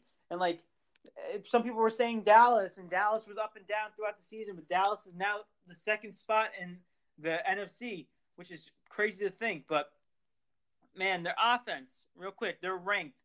They're ranked first in the NFL, and their defense is ranked fifth in the NFL. That is insane numbers. Insane. Your offense is ranked first and your defense is ranked fifth. If you just look at that alone, you're like, this team is elite. This team should be elite. When you have both of your offense and defense in top five, but like, I don't know. This is one game. I still have my doubts about the Dallas Cowboys. I will continue to have my doubts about the Dallas Cowboys. But man, I don't know. We'll see what happens. I don't know. I'm not really it was against the Washington football team at the most too. It wasn't against like a bigger team. It was against a medium, an, an average team. Let's just say. Hey, listen. Overall, Dallas, man. Do I still trust? Do I trust in Dallas now because they did this? No. Okay. Do I think they have a better chance? Obviously. And what I'm what I'm what I'm referring to is getting out of the first. Okay, because that was my big deal. That was my big deal the entire time, right? When we were talking about a couple weeks ago and all that stuff. Um, for me, this game was just a wake up call, I guess you could say, or a uh, what do they call it? A statement game, right? Yeah. It was a very big one, you know, very big one. Just saying, like, guys, don't sleep on us. We're, we we are that team as well. We are con- competing for Super Bowl, and I got respect for Dallas overall. Right, technically, right as of right now, they would be versing the Philadelphia Eagles going into if, if the season was to end today.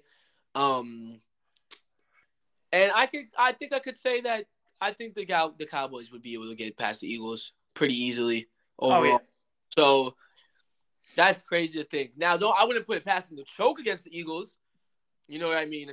But over overall, I think Dallas, if they can keep this second seed, that's the biggest thing.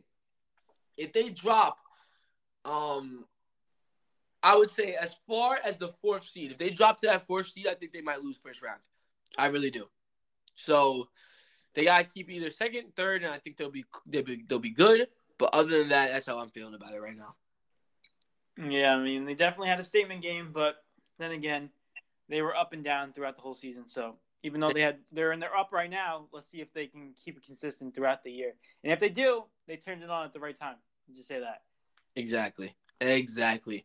Well said, man. But without further ado, let's go ahead and go into. Well, actually, is there anything else you want to go over in the game before we keep going? Real quick, like they they were doing like I saw this fun like this funny thing. It's actually kind of sad from my standpoint, but they said in the month of December, the New York Giants have scored a total of 40, 41 points, I believe.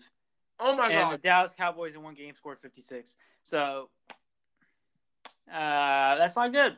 It's not good, and uh, it just makes me it makes me question how can you not have a quarterback in a New York team that can get you numbers like this? Why can't bro? Why can't New York teams produce numbers like this? I just I'm I'm crying right now. I just I want to see my team win. And when you see other teams win instead of yours, especially your rival team, it's like you want to rip your hair out. But Oh my gosh, man. Hey, tell me about it. Tell me about it. Mm.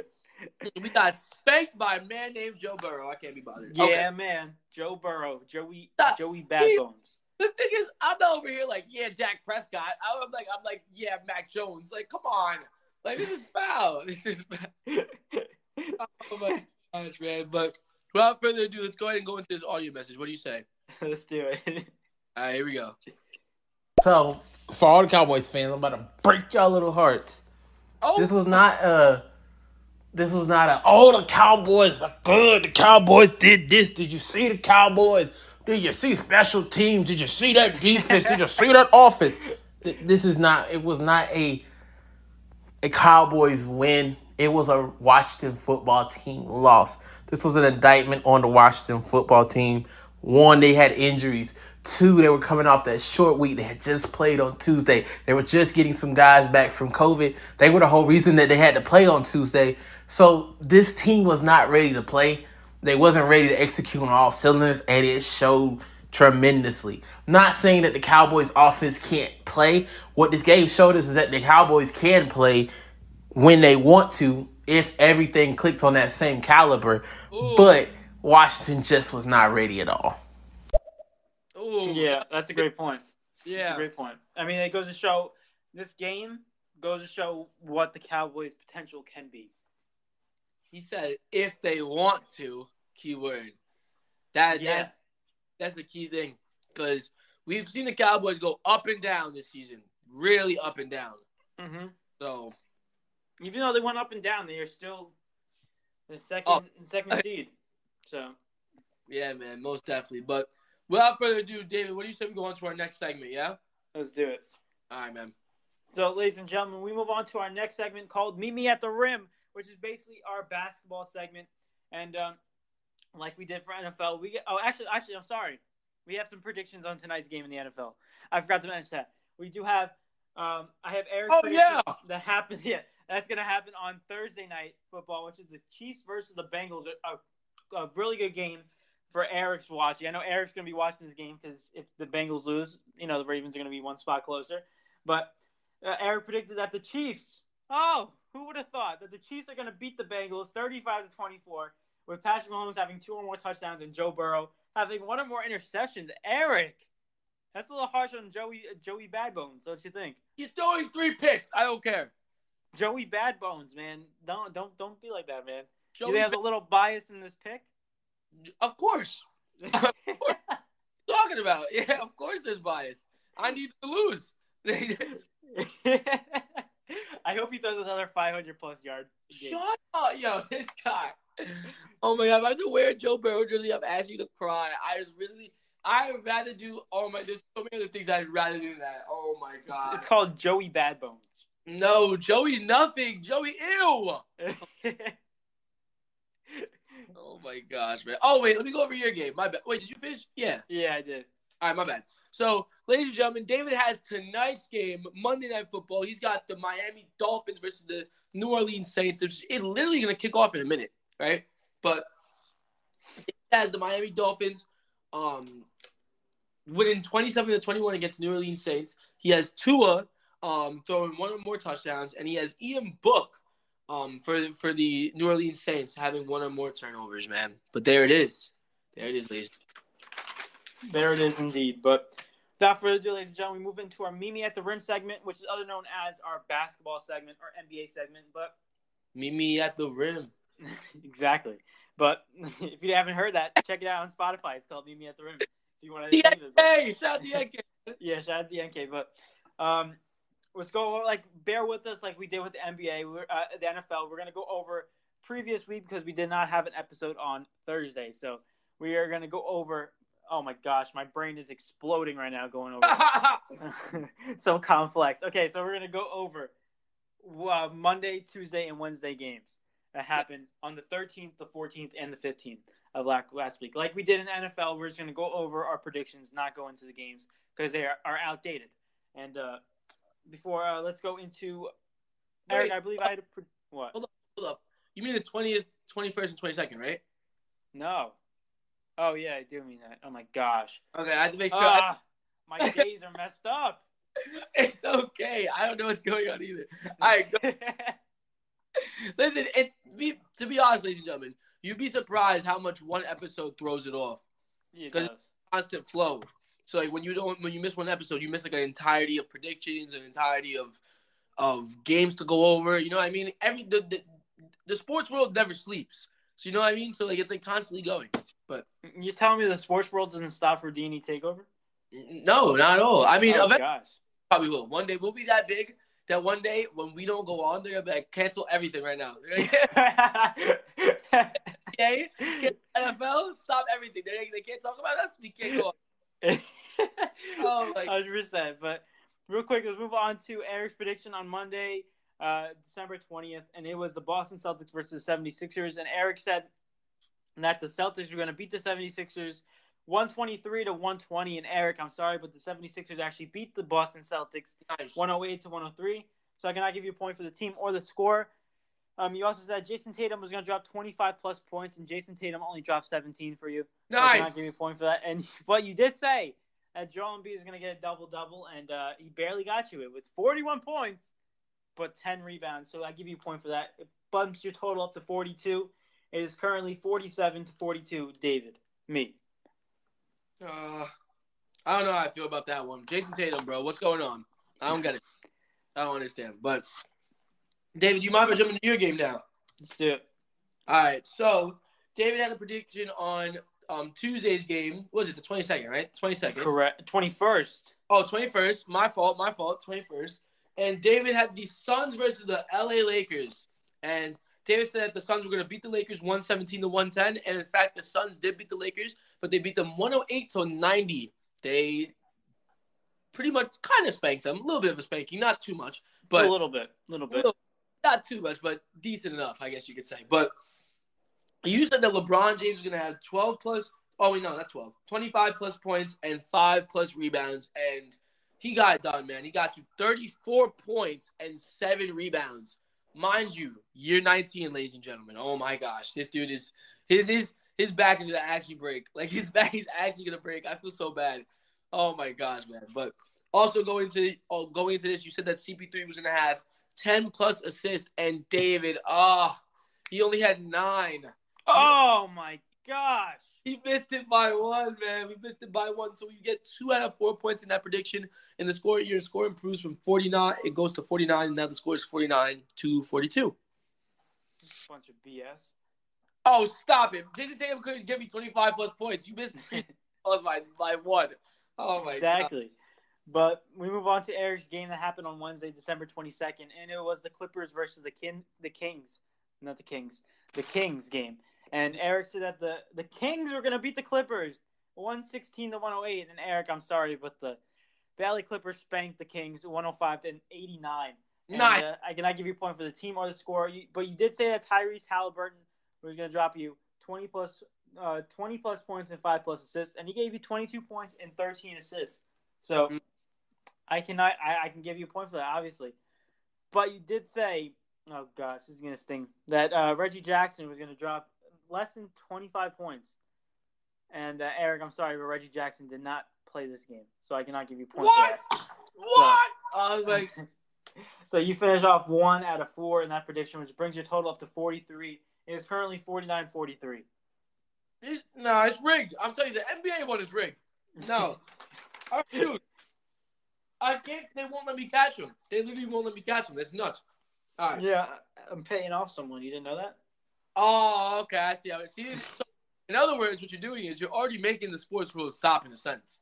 You're getting I mean, started. bri- bribery is all around us in the sports world. I'm just adding a little bit of a touch to it. He's adding a little bit of a touch to it.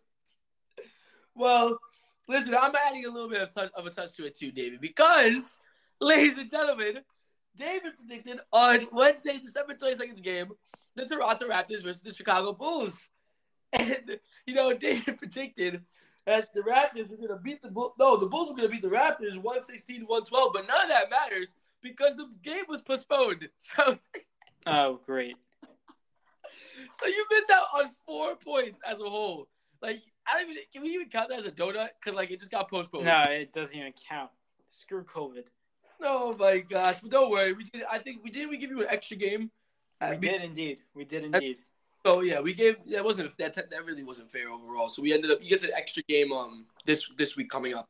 But um, Oh my gosh, I did some bribery as well. And I told him I was like, nah, nah, I, I can't even bribe that. I just feel I don't like COVID either. So let me not even. oh my.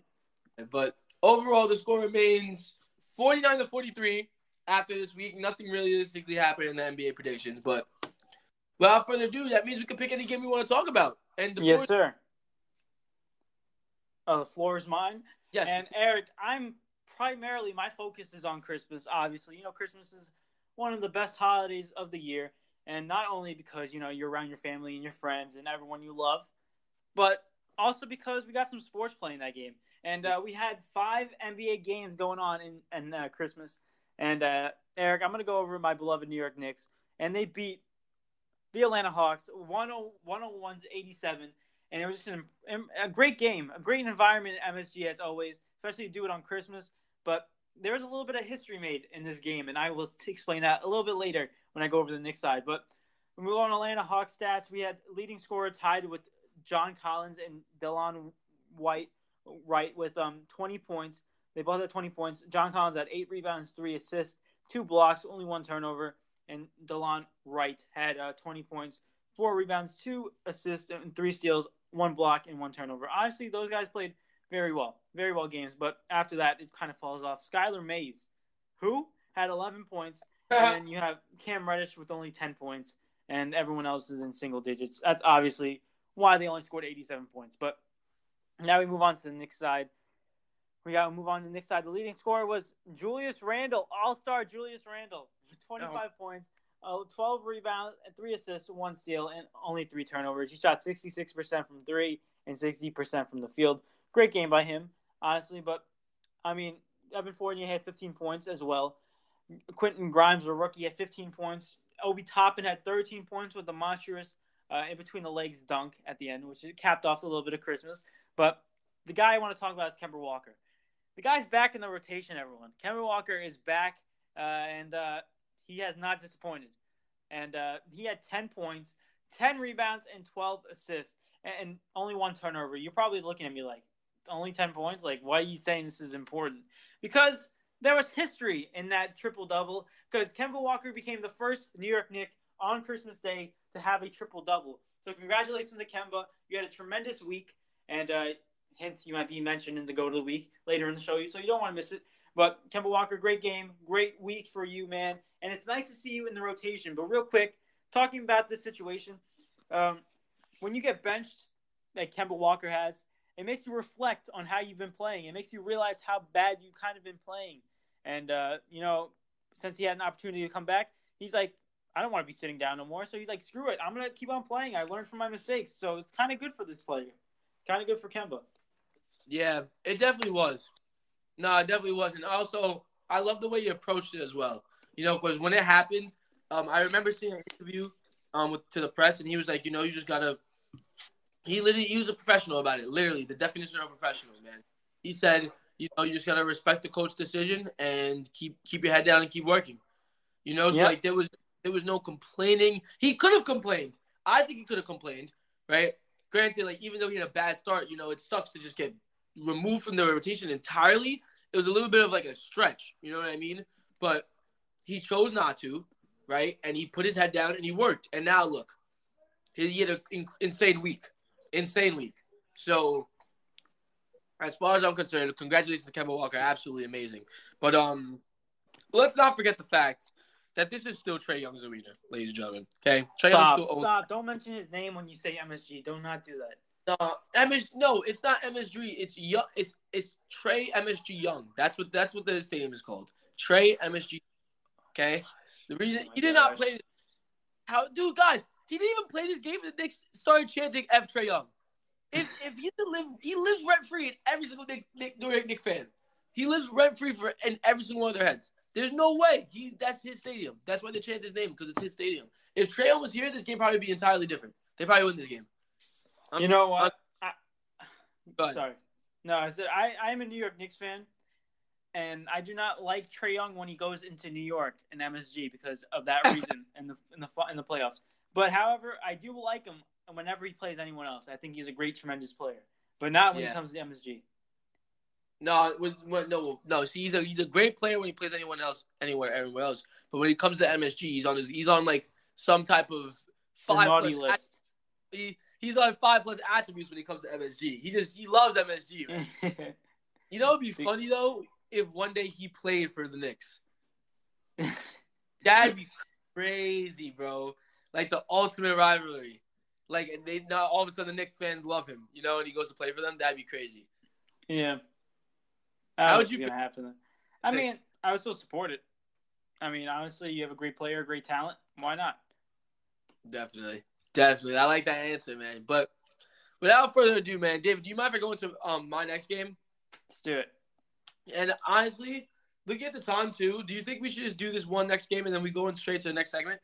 I think so. All right, cool, cool. So I'm gonna go ahead and choose. I'm gonna, you know, you went over your beloved New York Knicks, right? And you know, I didn't really have, we, you know, that was just you. But now we can do both of us. You know what I'm saying? Because we both love the Brooklyn Nets. And let's talk about Christmas Day. You know, because we versed a little this this this team, you know, by the name of the Los Angeles Lakers. And you know, in the beginning of the in the beginning of the year, there was a big rivalry, saying that the the, the Nets and the Lakers are going to meet each other in the finals. Granted, that's not happening because the Lakers are terrible. But oh, overall, you know, there's still, I still a little bit like a bitter a bitter taste in my mouth. You know, when it comes to the Lakers. You know, I don't really, I don't really, I want to beat them every single time we verse them. Oh, you know what I 100%. And just to let you guys know, on Christmas Day, man, Brooklyn Nets took care of business, and we won 122 to 115 against the Los Angeles Lakers. And ladies and gentlemen, there was no Kevin Durant. There was no there was no LaMarcus Aldridge. We were missing how many how many players were we missing, David? Do you even remember? I think it was like five. I think. Oh, if I'm off the bat, let me do this. uh, I mean, I think it's either. Hold up, hold up, hold up, hold up. Eight people we were missing in this game. Eight. Oh my gosh, bro. That's insane. That's absolutely insane. But ladies and gentlemen, not only not only that, man, this Lakers team, I'm looking at this Lakers team, and the only person that can really come to mind that they were missing was was um was Anthony Davis. They had everybody else. You know what I mean? So I'm looking at this as an extreme W. Because we were more understaffed than they were. And we still carry out the W. But let's go ahead and go into these stats. And I'm gonna start with the Brooklyn Nets, bro. First off, James Harden, thank you for coming to life, bro. Thank you.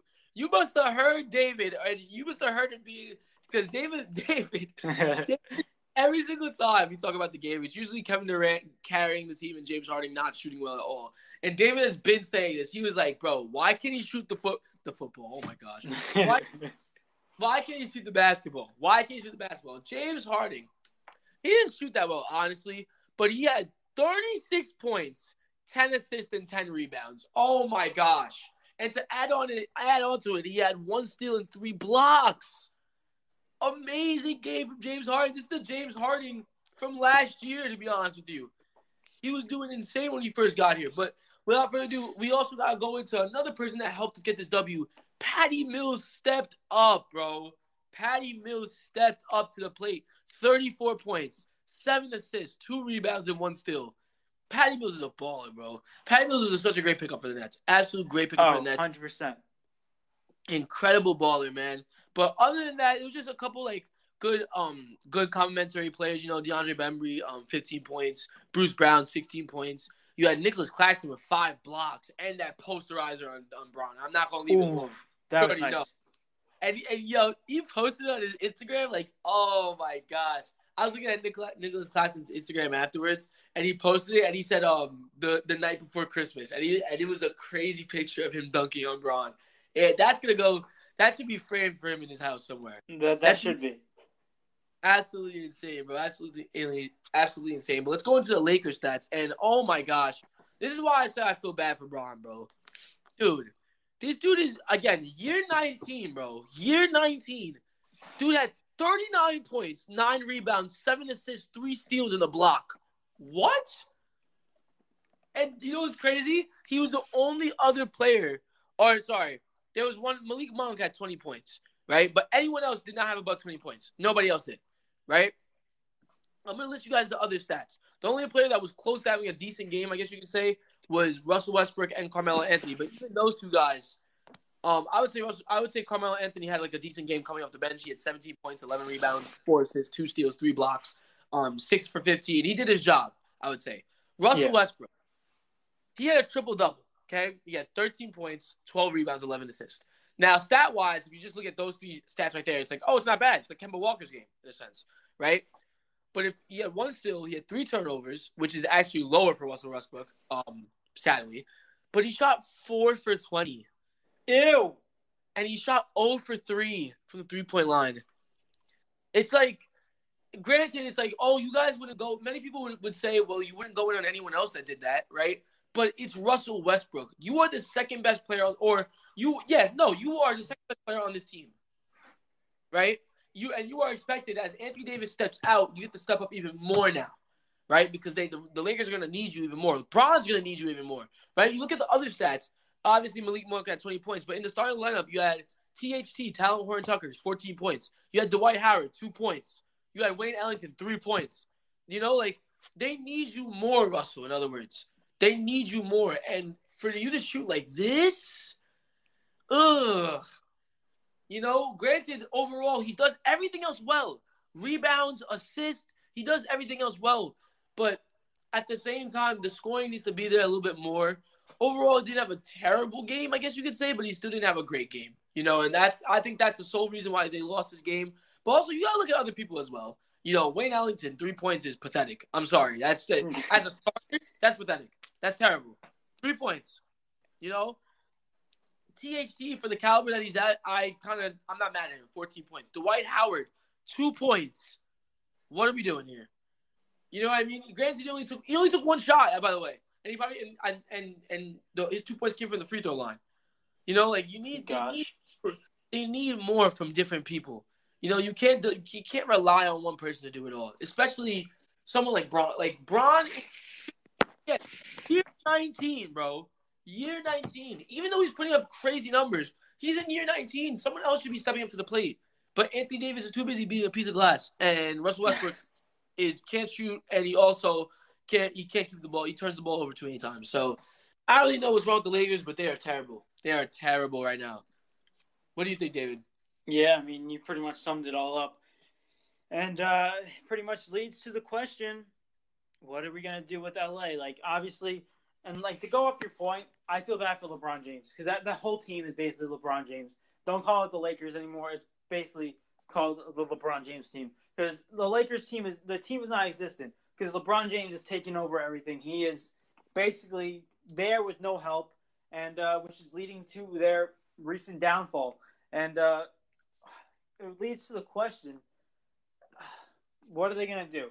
Like they can't keep on going down this path of inconsistency and doing terrible, especially with Anthony Davis at one of their best, they're, they're one of their best players on the team. So leads to the question. Obviously, we got LeBron James, who's a lock. We know he's not the problem, but we know there's one guy who hasn't been clicking in LA since he got there, and that is Russell Westbrook. So what I'm thinking as if I'm LA GM or an LA GM, the GM. Now, if I'm if I'm like Los Angeles uh, Lakers GM right now, I'm saying, what do we got to do to get Russell Westbrook out out of here as soon as possible? Because I, I hate to say it, I hate to blame it on one guy because obviously it's the coach's fault too, and somewhat of the players for not making everything mesh, and obviously the player too, because you got to work something out in order to win games. I believe people at that caliber, that superstar, they can figure out a way to get things done. Like we saw James Harden go to Brooklyn. He was a primarily a shooter, but he worked it out with Brooklyn, and now he's more of a ball handler, playmaker. So I think there are options, but that's not the case for Russell Westbrook because Russell's Russell Westbrook. He's obviously been a ball handler all of his life. He's been a, a point guard. He's been a triple double machine, and he loves having the ball in his hand. But you know who also has loves having the ball in his hand, and it goes by the name of LeBron James. So it's two conflicting things and LeBron James loves having the ball. I I trust LeBron James with the ball obviously more than Russell Westbrook, and uh, they post pretty much similar stats, and but I think James is obviously on a different level. So with that being said, I'm saying Los Angeles, you got to trade Russell Westbrook as soon as possible because this is this is a great this is a great thing. Don't look at it as a terrible thing because this could be a great thing for both sides. It could be great for Russell Westbrook to get out of that and become more of a the primary the primary uh, the primarily uh, ball handler for whatever team he gets traded to. And for LeBron James and for Lakers fans, to be like, okay, we got LeBron James holding the ball now, which is great. But if we get a trade, possibly we can get someone else in return. And what you should get in return is probably primarily more of a scorer because your offense is not that good without LeBron James. Let's face it. So you primarily need a scorer, scorer, or a defender. So I'm saying you trade Russell Westbrook for one of those two options, primarily a scorer. See, and the thing is, right now I feel kind of feel bad for Russell Westbrook overall because the media has been like destroying him. Yeah. Right? When you really look at it, the media has been like, when Russell Westbrook plays bad, the media goes ham. You know what I mean? But mm-hmm. if someone else plays bad, it's not really that big of a deal, right? But it's because it's LA, it's a big market. You know what I mean? They're gonna they're gonna attack him, obviously. But I'm looking at his stats right now. He's averaging, and I'm gonna round up for everyone. I'm gonna round, I'm gonna round up. And Russell Russell Westbrook, he's on the season right now. He's averaging 20 points, eight rebounds, and eight assists, and a steal. Um, and a steal, right? But he's averaging five turnovers per game. Ugh.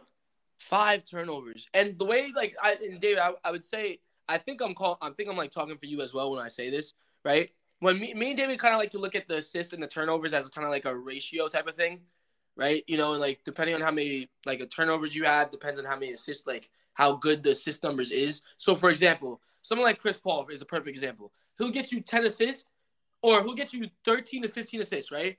But then he'll give you like three turnovers. When you have 13 assists, three turnovers isn't that bad. You know what I mean?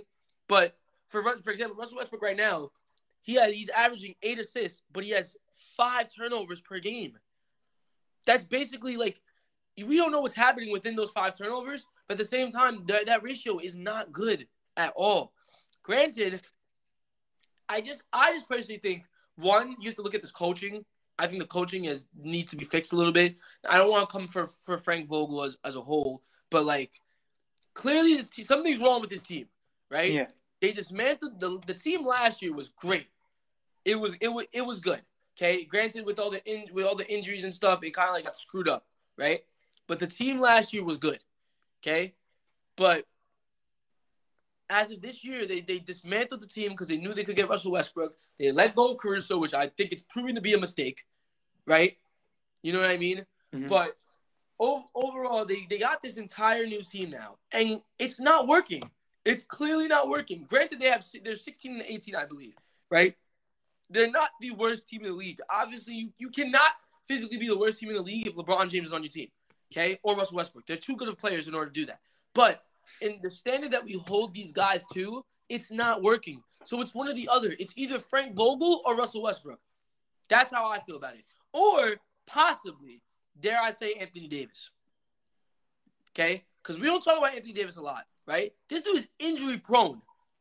Okay? It's, it's been clear. He's he just can't stop getting injured. And it's sad because it's out of a player's control realistically. Then you look at the team, the team and like um and I guess you could say like the what um the team doctors do for him, what the trainers do for him. But at the end of the day, if the dude just keeps getting injured, the dude just keeps getting injured. You know what I mean? And that's too much of a liability, especially if you're a big market like LA. So it comes down to those guys. And I can tell you the main problem right now is not LeBron. But the but the thing is, LeBron can he needs help. Okay? He needs help. That's all I'm gonna say. Yeah, I mean, it's well said. I mean, when you think about it, like I said before, like you can look at it. I'm not just primarily blaming on Russell Westbrook because obviously there are more problems in the situation than just to blame it on one player. That'd be kind of ignorant in that sense, just mm-hmm. to blame it all the problems on that one player arriving. But like you said, Anthony Davis is basically made out of glass, and he's getting injured. I mean, for me, I would much rather have a guy who's dropping me 20 plus points a game and plays every single game than have a guy that can potentially drop me 30 plus game points a game but can play me uh, can only play half of my games. If you overall look at that, I would much rather have the guy who played all 82 games at average 20 plus points. And that's what it's looking like Anthony Davis. But when that team is healthy, they look like a solid, amazing team. Like we saw, like obviously last year they were injured, but we have seen with the Lakers in the past, Anthony Davis and LeBron James, that they are they have they have really high potential of making it far. And obviously you can't count both of those guys out. But if you look at the the realistic, the reality of it, the Lakers are in trouble. They've recently acquired Russell Westbrook. Obviously, it's not working out in LA, And my reasoning is because you got primarily two ball handlers in LeBron James and Russell Westbrook. I say that's your main problem because before Russell Westbrook was there, LeBron James was taking up the ball. Yeah. LeBron James was the guy distributing, playmaking, and also dropping you points. That's what LeBron does.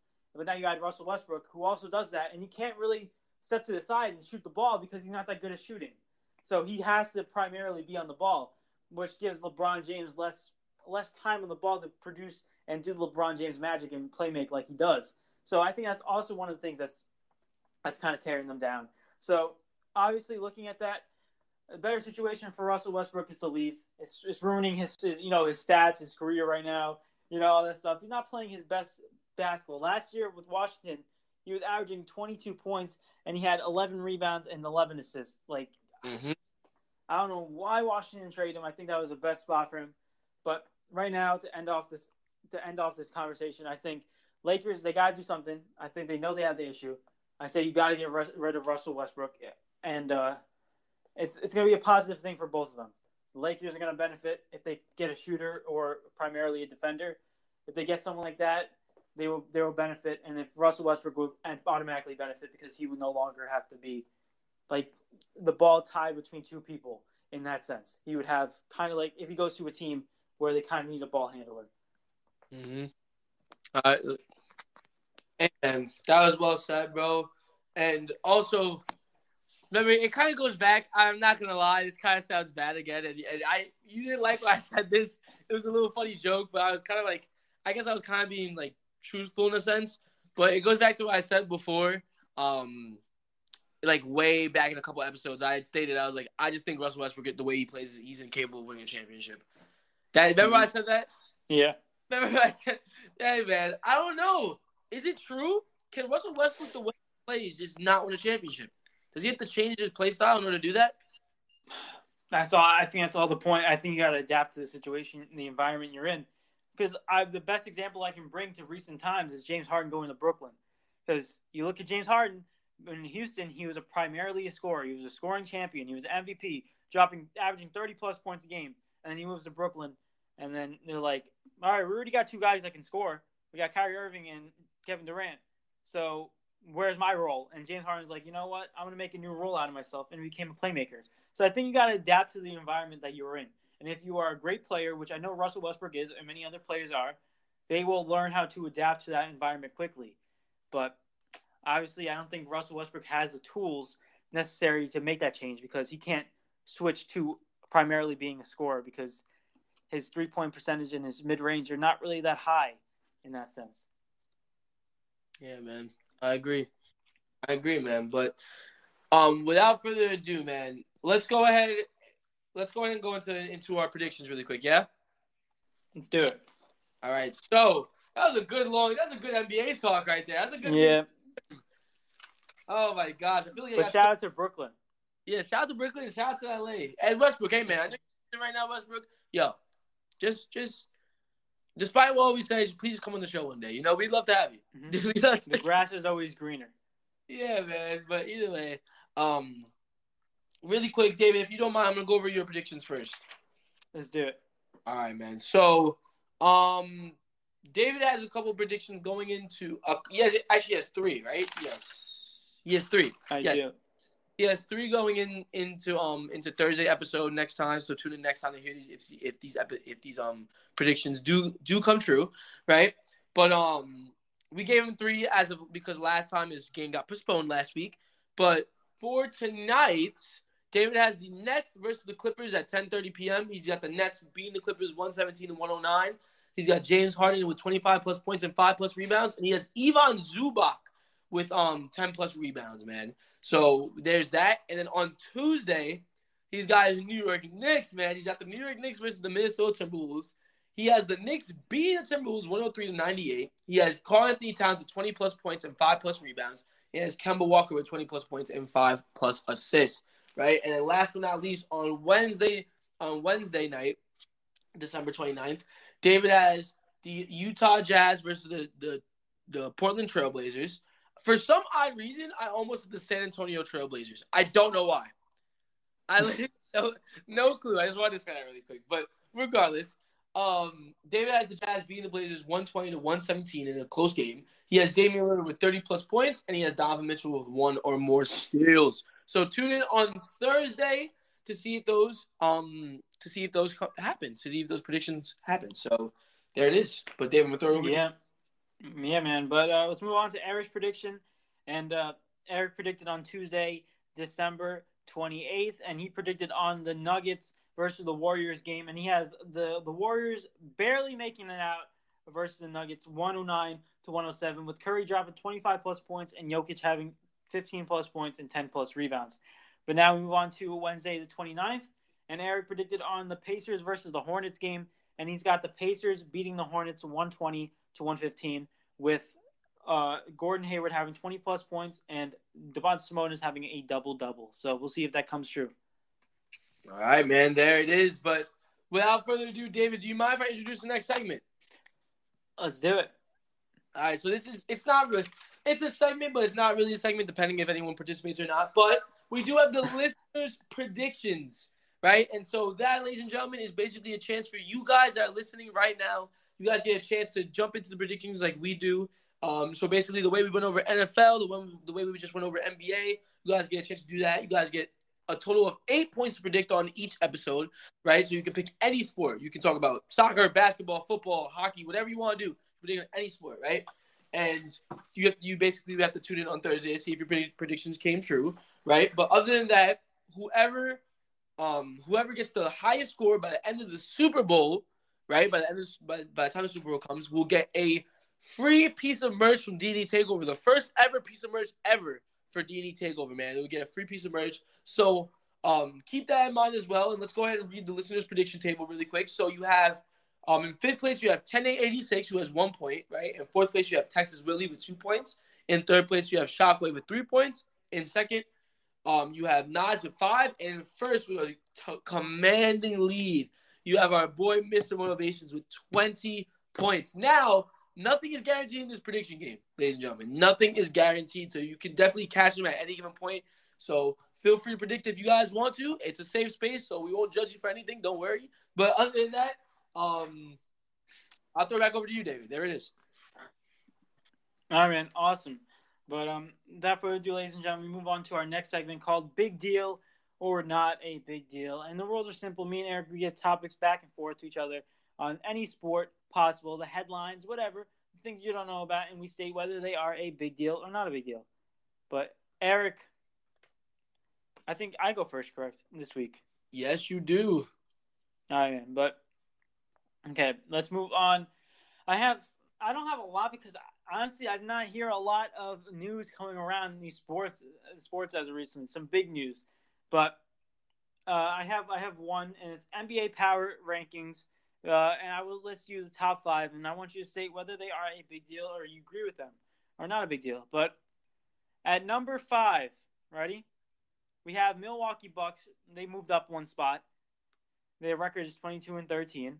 We move on to number four. We have the Brooklyn Nets. They moved up a spot too, and they are 22 and nine at the moment.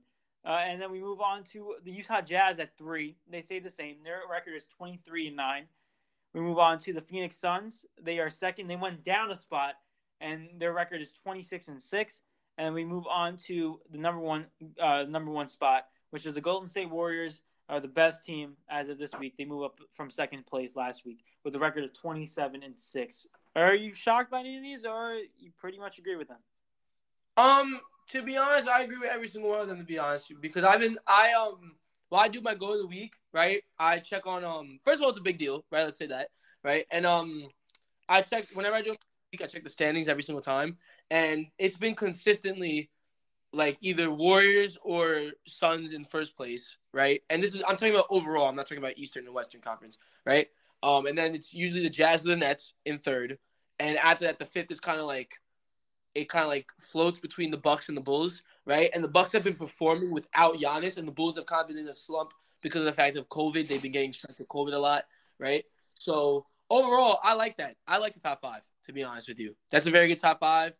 Um, the Bucks are are I'm just saying, I look at these guys' stats, man. As a team, they're one of the most complete teams in the NBA, bro. They got everything. They literally have everything They got defense. They got offense. It's just they are a scary team, and they I think they know. They obviously know they won a championship last year. But like, what's it called?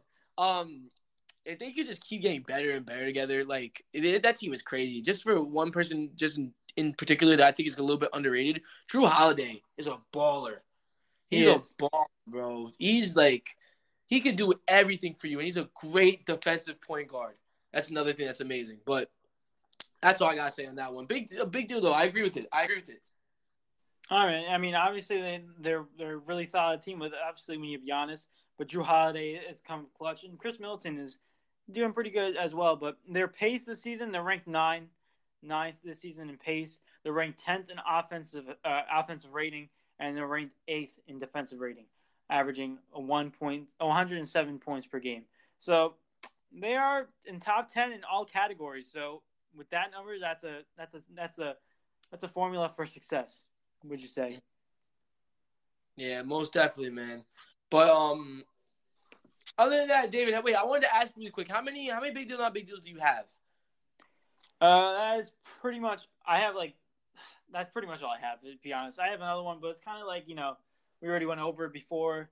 So Okay, okay, good, good. All right, cool, cool. So in that in that case, um, really quick, I I'm gonna have one big deal, not big deal, and then I got one little thing that we can do. So we're gonna I'm gonna let you know right now. After we do this thing, we're gonna probably run over time, right? But it's not gonna be too Okay. much. Is that okay? all right, all right, all right.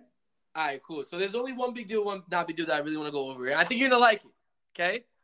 So this is the NBA one. Big deal, not big deal. Your boy, ah, ah, Dave's gonna go crazy. Your boy Dejounte Murray Yes. quietly, quietly, almost averaging a triple double, and nobody's talking about it. Big deal, not big deal. Oh my, Dejounte Murray, bro. Dejounte Murray. I've been trying to tell everyone. No one wants to listen to me. No one wants to listen to me. Dejounte Murray, he's the next rising star in this league, alongside De'Aaron Fox. I'm saying it. I'm putting. I am marking it down. Mark my words, ladies and gentlemen, or you're gonna miss these guys uh, develop into great talent, superstars. But I'm telling you, Dejounte Murray, he's averaging 18 points a game, eight rebounds, and nine assists a game. Oh my gosh, bro! This And- guy And two oh. steals. and two steals. His defense is on point. Talk about a guy who can do everything. All he has to improve really is a little bit of his scoring. Averaging Yeah. 18 points is a little low. If he can average 24, 25 points, he's literally going to be all star and he could be considered MVP level. Like he is insane, insane talent. And I've been trying to stress this for the last, ye- for, ever since I watched Dejounte Murray. I, I knew this guy he had something. But man, I'm so I'm so happy, bro. I'm telling you, watch out for him.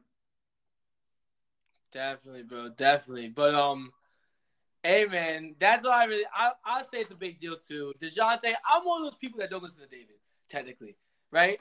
Um, what's it called? I it's not that I don't listen to him. I think Dejounte's a good player, but I feel like David goes, but I think David goes above and beyond, in my opinion. No. Right?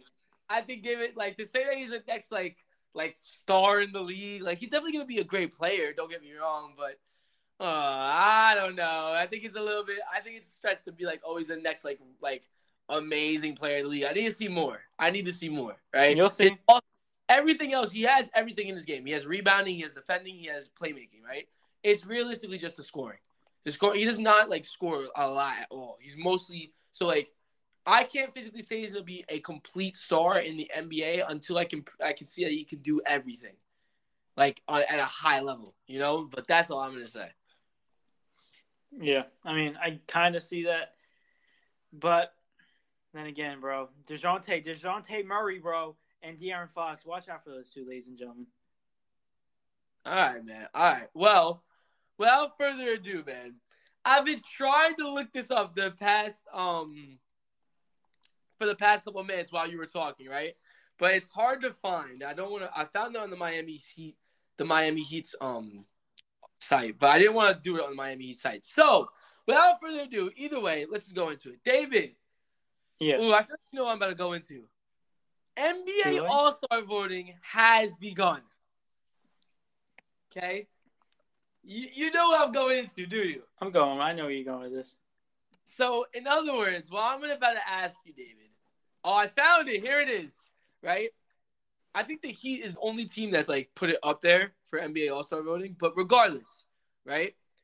David, who is your NBA All Stars for the Heat? I mean, not for the Heat, for the East and the West, man. This is gonna be good because there are a lot of good players this year. So we'll start off slow, right? I'll let you go first, right? And you just have to do your start. I think you just only have to do your starting lineup. That's all we'll be worried about right now, right? Mm, So okay, for what do you want to do, East or West first? I'll start off with the East. Okay, so you want to start with the point guard? You want to start with the guards, actually, the guards or the um, or we'll start off. We'll start off with the guards. Let's Okay. get the guards in. And okay, so we'll start off with the guards. And I got one guy on lock. I think, like I said before, this guy is really impressing me, and he's on my radar. And that's Trae Young. I put him in. He's averaging 27 points a game with nine rebound, nine, nine assists and four rebounds a game. He's averaging solid numbers. So I had to put him in there. all right, wait, wait, Now, wait, what? hold up. Hold up. I want to go pick for pick actually, because I'm picking mine right now. okay, Right? So Yeah. you picked Young your first pick. My first pick off off the off the rip was um.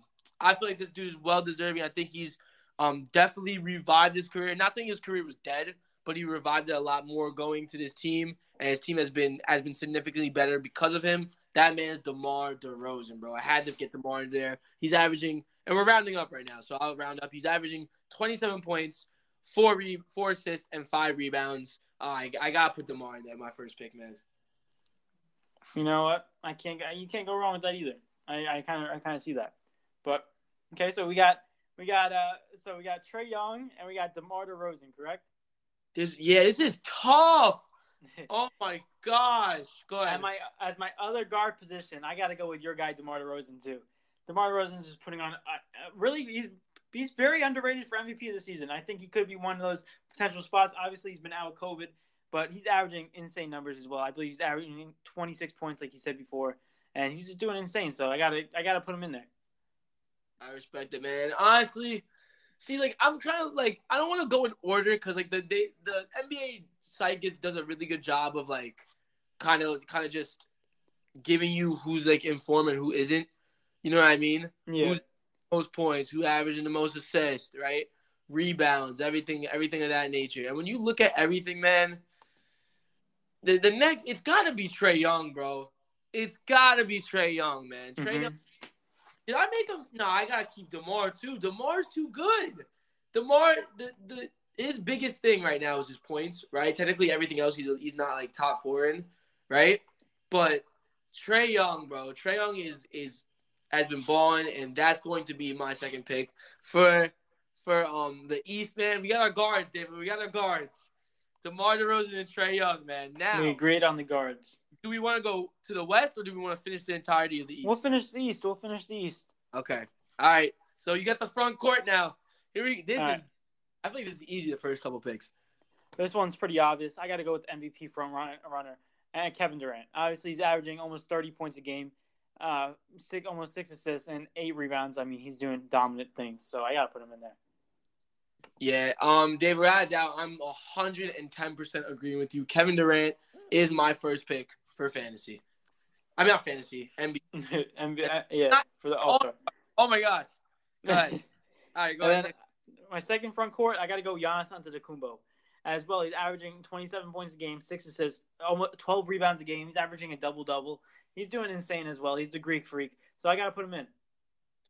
Again, I completely agree. I think it's. I don't think it's questionable, man. Dude, Giannis. Giannis is is insane. He's just insane. He does everything on the court. So again, I agree with you. Giannis is my second pick as well. But who's your last pick is the question. Last one, you know, there's a tough one between Jayson Tatum and Joel Embiid. I'm gonna have to go with Julius Randle. What? What? I'm just kidding. I'm just kidding. I, I, lo- I love you, Julius, but uh, it's not your All Star season this year. But he's averaging 20 points and 10 rebounds. So just saying. But this, I got, I put in Joel Embiid. It was tough between Jayson Tatum and Joel Embiid, but I put Joel Embiid in there.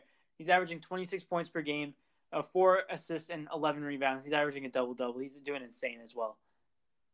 you know, honestly, I keep trying to factor in the the fact of how these guys' teams is doing, but realistically, this is not the MVP voting, ladies and gentlemen. This is the All Star voting. So with, when it comes to All Star voting, it's just how good your stats are, in my opinion. You're just looking at how good of a player you are. It doesn't matter how bad your team is or not.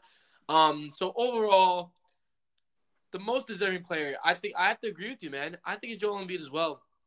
I, looking at the stats, Jayson Tatum is is ten. Jayson Tatum is not averaging. He's only averaging 0.1 more points than Joel Embiid. Everything else, Joel Embiid has more than him.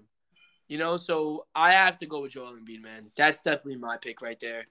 There's mm-hmm. our so our starting lineup is is the same. Pretty much.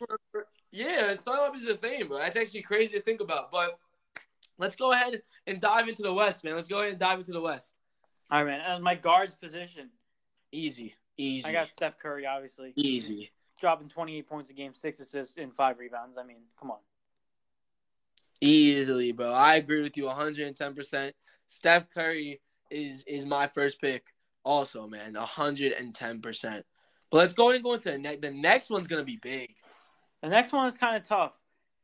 And um, I'm going to be honest with you. I'm stuck between three people. I was stuck between Luka Doncic, Donovan Mitchell, and another guy named Dejounte Murray. Not because I like him.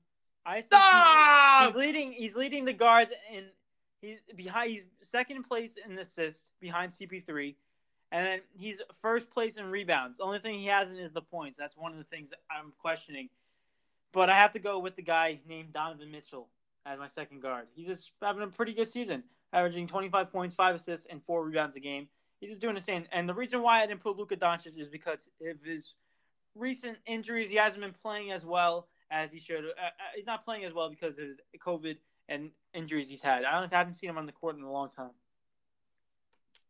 You know, you're completely right in that sense. I am extremely biased, but I can't be biased right right now. This is the voting based off like what we think is fair, right? I'll be able to go back and vote extremely biasedly however I want. I can vote as many times, you know what I mean? So I can do that myself. But as of right now, we gotta be fair. I realistically, I want to pick Ja Morant so badly, so badly.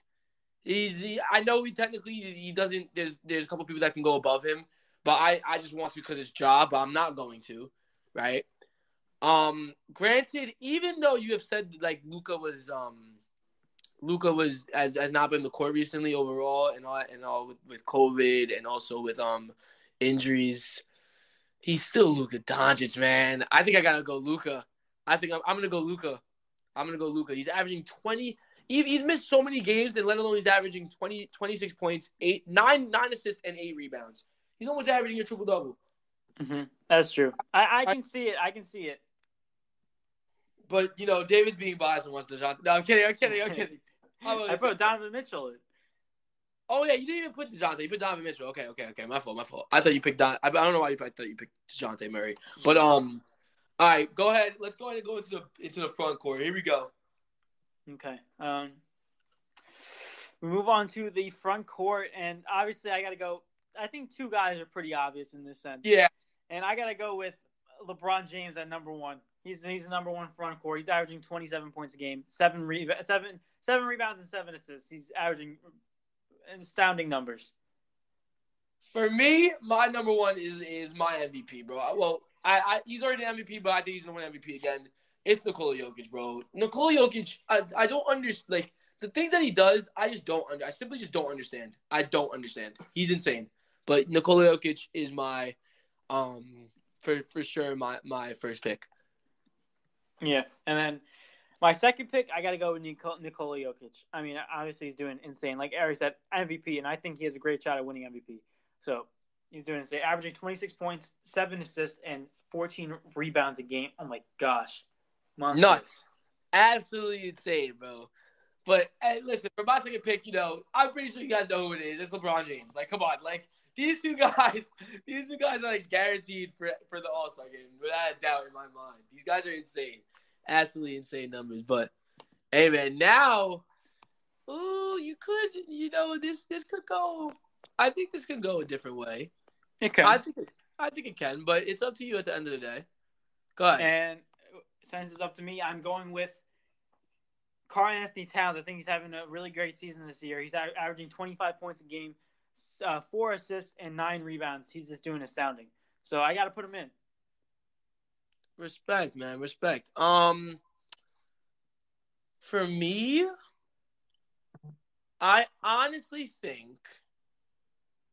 Let me see this really quick, just to double check it as a whole. Yeah, I honestly think I'm gonna end up going with the top three choices that they give out to you first. I think I'm gonna go with Paul George. I think I'm gonna go with Paul George. Overall, yeah, he has been he has up and down games. Granted, Karl-Anthony Towns has been having a good season. However, Paul George has. I love the fact that he's really putting this Clippers team on his back, right? Even when he's like, even when he's in the game, you know, he's just been having insane numbers overall, right? And without Kawhi Leonard, we've just is he kind of like he in in a sense he revived his career as well because he was a meme for a while. You know mm-hmm. what I mean? So with that, I think he deserves it. Paul George, you are you you're gonna you're gonna get my All Star pick, man. You're gonna get my All Star pick. But with that being said, David, I think the only we only had two different choices. We did indeed. Uh, that was uh, Paul George, and I picked I picked Karl-Anthony Towns and uh, Joel. Wait, no. Oh wait, Donovan Mitchell and uh, you picked. Who'd you pick? I picked um Luka Doncic and Paul Luka George. Yes.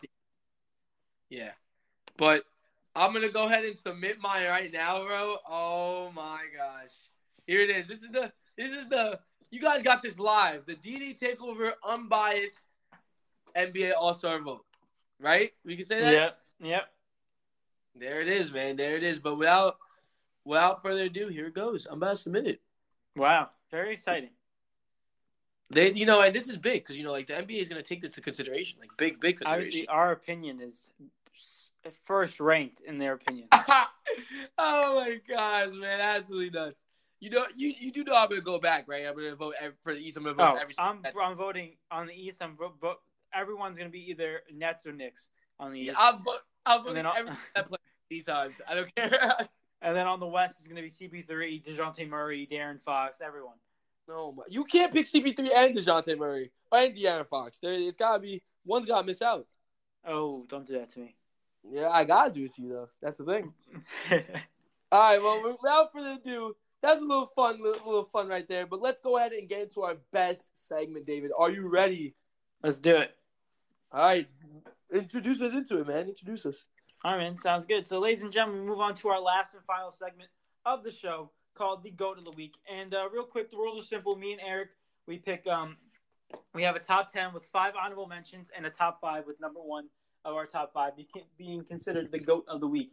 And uh, basically, our Goat of the Week is just a fun little spin off game that me and Eric do of the best player of the week. But we call it the Goat of the Week because it sounds more intriguing. And honestly, everyone wants to be called the Goat. So um, uh, we have NBA edition this week uh, on Monday, and then NFL edition on Thursday. So, uh, Eric, I think it's time to start off the NBA Goat of the Week.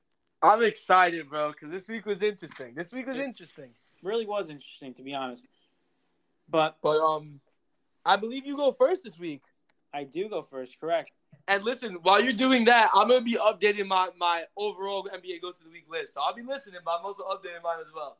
Okay, okay, I see you. But um, real quick, real quick, ladies and gentlemen, we got to go into this. The um, I'm gonna go into my top ten go to the week picks, with number one being considered my go to the week and uh, it was very uh, very close this week. I got to give him, but you might be shocked at my number one. But real quick, I'm not going to list stats because we are in fact nine minutes over time. But at number ten, I got Rudy Gobert. Rudy Gobert. I think he had like a, a 20-20 game, and he's just insane on the defensive end as well. At number nine, I had Nikola Nikola Jokic. Nikola Jokic pretty much had a similar game as Rudy Gobert. It just he just had quiet. If that was his quiet week. that's still very impressive. He's at number nine. And number three, I had Caris LeVert. I just think he had a very consistent week in scoring, dropping 20 plus points, and also doing great things on defense and also getting high assists. He had 23 assists in three games, so he did very well as well. But at number seven, I have Kemba Walker, the New York Knick, and um, one of the reasons why is his 44 point game with eight rebounds and nine assists. I mean, you can't overlook that. That's insane. But he had insane week as well, and only three turnovers in the three games. So that turn that assist to turnover ratio is insane. He had 25 assists and only three turnovers in three games. That ratio, and I love that ratio. It was insane. So I had to put him at seven. At number six, I got to go with Donovan Mitchell. Donovan Mitchell had as well a very consistent week as well. He had 82 points a whole in the three games, 14 rebounds in three games, 16 assists in three games, and and a and he and he first and he, for, and he forced four turnovers in in uh, three games. So I had to put him up for consideration at number six. But um, now it's time to go into my top five.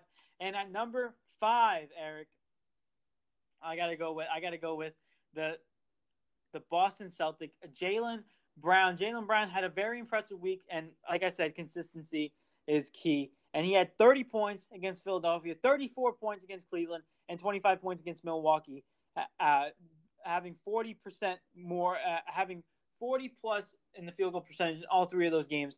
And he also had five five rebounds, four assists, two steals in one game, six rebounds, three assists, one steal, one block in another game, and four rebounds, three assists, two steals, and one block in the Milwaukee game on Christmas. So I had to I had to look at that, and I really I value that highly. But move on to number four of this list, and um, this guy, this guy, uh, he's one of the guys up for MVP currently, and his name is Stephen Curry. Stephen Curry had an insane week, and you might be wondering why is he only at four?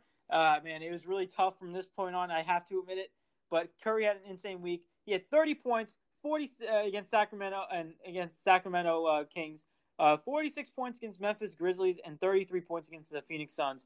And all of them, he had uh, great shooting percentages as well. And uh, did not do as well in the playmaking and the rebounding, but when you drop in 30 plus points in all three of your games, I can that that's fine by me. But congratulations, Curry, on being number four. But now we move on to number three, and um, this guy I believe also had an impressive and consistent week as well. Everyone had a consistent week in the top five, and uh, this guy's name is Joel Embiid. Joel Embiid had 41 points in one game against Boston, 40 uh, 23 points against Atlanta, and then 36 points against Washington.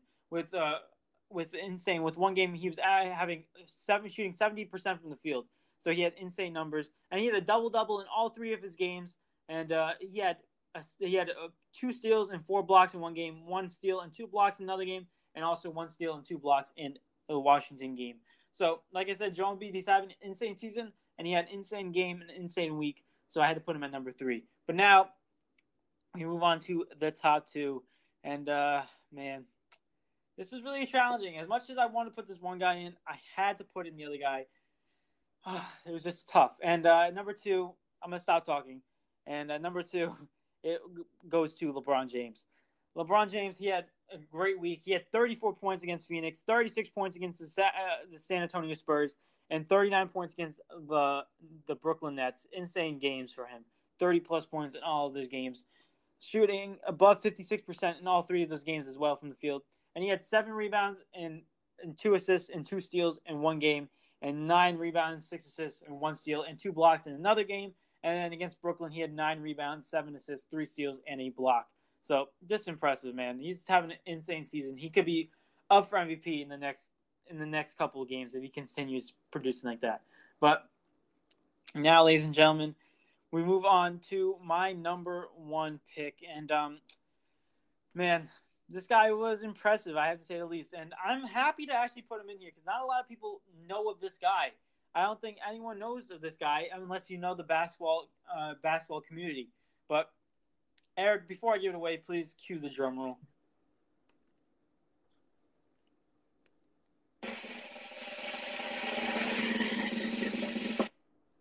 And I got to go with 23 year old Canadian Shai Gilgeous Alexander, man, from Oklahoma City Thunder. He had an insane week. He played four games, uh, and everyone else in the week played three. So I did take that into consideration. He did play four games, but he had consistent weeks as well. He dropped 23 points against Memphis, uh, five rebounds, four assists, three steals, and only one turnover. Oh my gosh, this guy was doing great on defense and also scoring them points.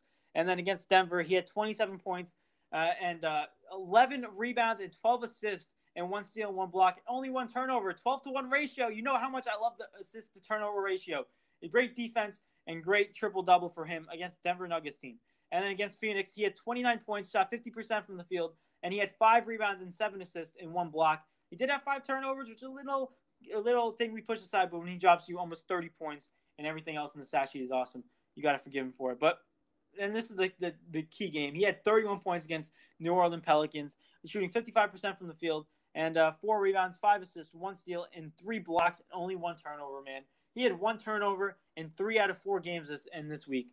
Talk about being efficient and not turning over the ball and being productive for your team and getting W's too, which is very shocking for this team. But congratulations to Shai, man. Is your first time on my GOAT of the week, man. Congratulations. And I know this is a true honor and take it into great value and keep on growing from this because you're a tremendous young star. Wow, man. All right. Um it's not it's not uh I, I like your list. I can say that much. Okay. I do like your list. Right? Um I don't think it's shocking. I don't think it, if you saw this, if people looked at the stats, I don't think it's shocking at all. You know what I mean? I definitely don't think it's shocking at all.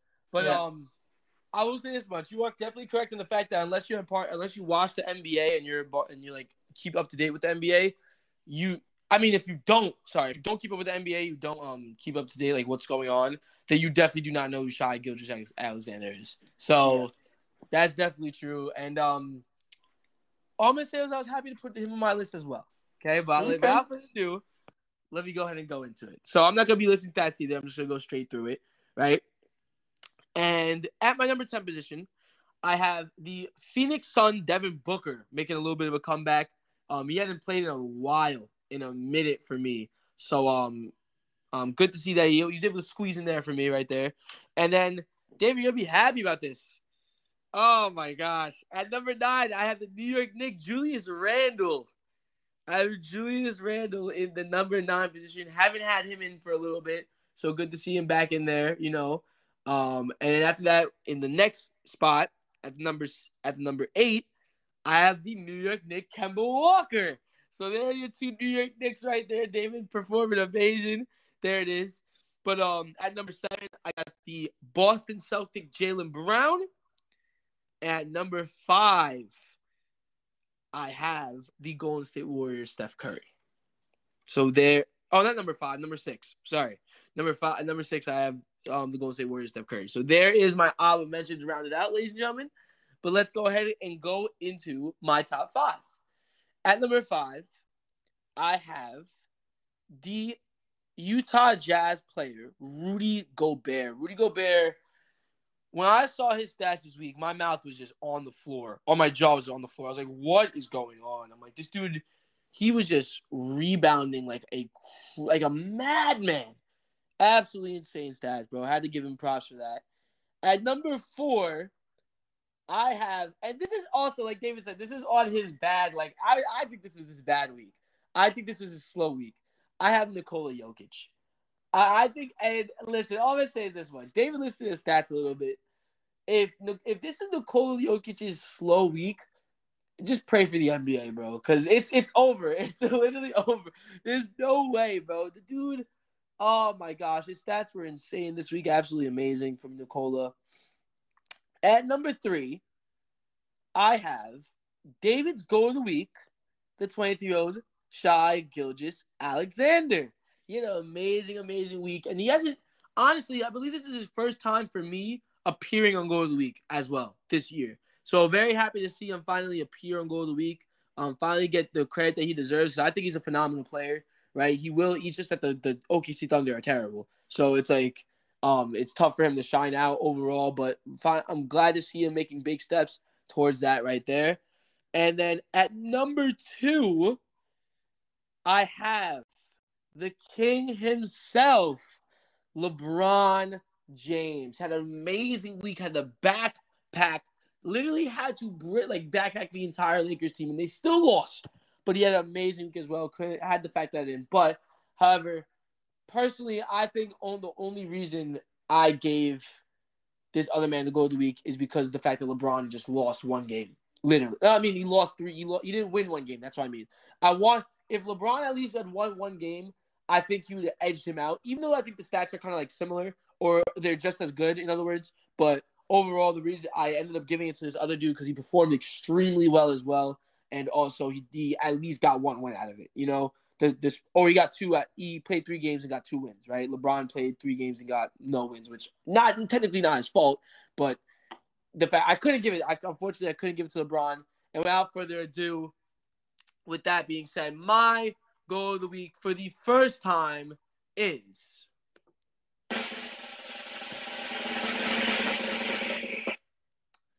Ladies and gentlemen, we gotta trust the process. It is Joel Embiid. Congratulations, my guy. You played an amazing, amazing week this week. Granted, in the in the, I believe in the one loss that they had, he still had a double double, which was really good. And sometimes that's some players. That's his his mediocre game was some players' great games. So like overall, it was just absolutely insane for Joel Embiid. And congratulations, you are my goat of the week. There it is, another newcomer, man. How are you feeling, David?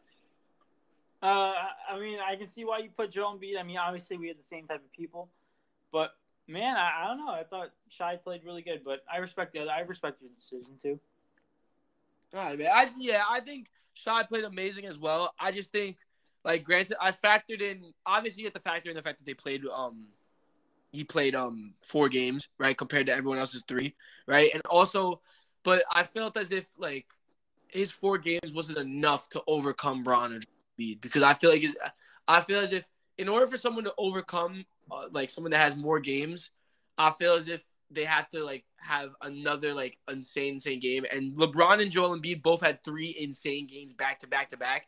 Now, if one if there was one game where Joel Embiid like slacked off a little bit but still had a decent game, then Shai goes over him, right? But if it was two incre- if it was three incredible games, or in, in another case two incredible games, whatever it was, then I do give it over to the guy that had less games, in a sense. Unless the other guy had four incredible, incredible games, right? But that if, if you understand what I'm trying to say here or no, I understand. I got Okay. you. I, I didn't know if I was sounding mad confusing or not, but regardless, I ended up giving. I think LeBron, if LeBron like played one more game, he would have had it. You know what I mean? For sure, for sure. So Yeah. even I think honestly, even if it was just like a mediocre game for Bron, I, st- I still think he would have beat Shai. That's that's why I ended up giving it to him. So um, same thing for Joel, but Shai had a crazy week. Shai had a crazy week. Respected for that. I really like to put him on my list, but without further ado, David, are you ready to go into our NBA go goes to the week list for our MVP ranking? I think so. All right, man. Well, I will tell you this much. I don't think my top my top 20 didn't change. And we don't usually do top 20, but like if or my top 20 did change a little bit, but we don't usually do top 20. So, my top 10 did change a little bit and where people are, but there's no there's no new person in the top in the, in the top 10 for me. What about you? Uh, yeah, I'm pretty much the same. Top five, no one really moved. LeBron moved up from 11 to 6, so that might be a little intriguing. So did Donovan Mitchell, he moved up. So, in top Awesome. 10. So, All right, so in other words, but I will say the only person I will say, actually no, the floor is yours right now cuz you got to go through your top 10 first. okay. At number 10, I have Jimmy Butler. Uh, he has 18 points in one go to the week. At number 9, I have Anthony Davis with 21 points. At number 8, I have Donovan Mitchell. He recently moved up, and he has 22 points. At 20, uh, at, at 7, I have Jayson Tatum with 24 points in one go to the week. And at number 6, I have LeBron James moving up from 11 to 6 with 28 points in one go to the week. At number 5, I have Curry also moving up. He had 32 points in one go to the week. Uh, at number 4, I have Giannis Antetokounmpo saying the same uh, with 33 points. And at number 3, I have Kevin Durant moving down a spot with 35 points in one go to the week. And at number 2, I have Nikola Jokic with 36 points. And uh, and at number 1, I still have Trae Young with 39 points in one go to the week. There it is, ladies and gentlemen. There it is. But um, without further ado, let me go ahead and go into mine really quick. I will say this much: I do kind of want to shout out to other players that did get points, right? So even though they're not in my top ten, um, Devin Booker did move up to thirty, right? Julius Randle moved up to twenty nine. Um, Kemba Walker, he actually just recently got into my list, so he's on thirty. He's on thirty six, right? And that's out of forty one players, by the way, just to put that out there. That's out of forty one players. Um, Jaylen Brown, he's not in the top ten, but he did move up. I just want to check where he is. Where is he? Where are you, Jaylen? Oh, he's in. He's twenty eighth. Wow. Devin Booker, Julius Randle, Jaylen Brown. All of them are in order right now. Um, then you have now I'll go into my my top ten, right? Other than Rudy Gobert and Shai Gilgeous Alexander, I believe everyone else is in there, or Joel Embiid. But regardless, at number ten, I got Jimmy Butler with 18 points and one goal of the week. At number nine, I have Anthony Davis with 22 points. At number eight, I have DeMar DeRozan with 23 points and one goal of the week. Um, at number seven, I have LeBron moving up from 11 to seven with 26 points. At number six, I have Jayson Tatum with 28 points and, and oh, just 28 points. At number five, I have Steph Curry moving up from five to six, right, with 29 points and one goal of the week. At number four, I have Trae Young with 30 points and one goal of the week. At number three, I have Giannis Antetokounmpo with 36 points and one goal of the week. At number two, I have Kevin Durant with 39 points and one goal of the week. And at number one, oh my gosh. Guys, just remember, I said Kevin Durant had 39 points, okay? Nikola Jokic is at number one with 60 points and two Oh go to the. There's dude. I my list screams Nikola Jokic, bro. Yeah. Dude, there's no he's not even close. He's like the- they're, they're 21 points apart. That would take two That's weeks. it. Dude, two weeks of Kevin Durant being goal of the week and also Nikola Jokic not making the list. Do you understand how crazy that is? Nikola Jokic has to get injured in order for in order to lose this for me. Yeah, if someone looked at your list, they'd probably think you're a Nikola Jokic fanboy. But I'm not even like I, I like Nikola Jokic, but I'm, I'm a Kevin Durant fan. You know, so it's crazy the fact that like I just I think he's insane. I think he's absolutely insane. He's just he does everything, and he's he just does everything. His athletic ability is well, his athletic ability is actually not that great, but like his IQ of the game, he's just insane, absolutely insane player. Mm-hmm. I agree. But our number ones, Eric has Jokic, and I have Trae Young, still holding that ground. But do you have Trae Young that high still? I'm still shocked that he's there. he's doing That's insane nuts. this year. He is he technically by stats, ten, I mean, well, right? All star wise, technically by stats, he's one of the best players, right? Yeah. Oh, not one of the best players. I want to see if he's the best point. Is he the best point guard in the East? Oh my gosh. Uh, he's behind. Actually, he is the best point guard in the East. Hold up. No way. Hold up. Yeah, he is the best point guard in the East. Let's see. Hold up. I need to check this. Oh wait, can I not vote again? Yeah, I'm looking Oh. at the thing right now. Oh, you can't And- vote again until until um until 24 hours. Uh, so Trae Young, I have it in front of me. Trae Okay. Young is first in points in guards with 27.3 points, and behind him is DeMar with 26.7.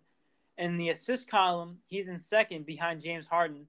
James Harden has 9.6 assists, and uh, Trae Young has 9.3 assists. And in rebounds, you got Harden, of course, in first with eight rebounds, and then uh, and then you have all the way down. You have what's his name?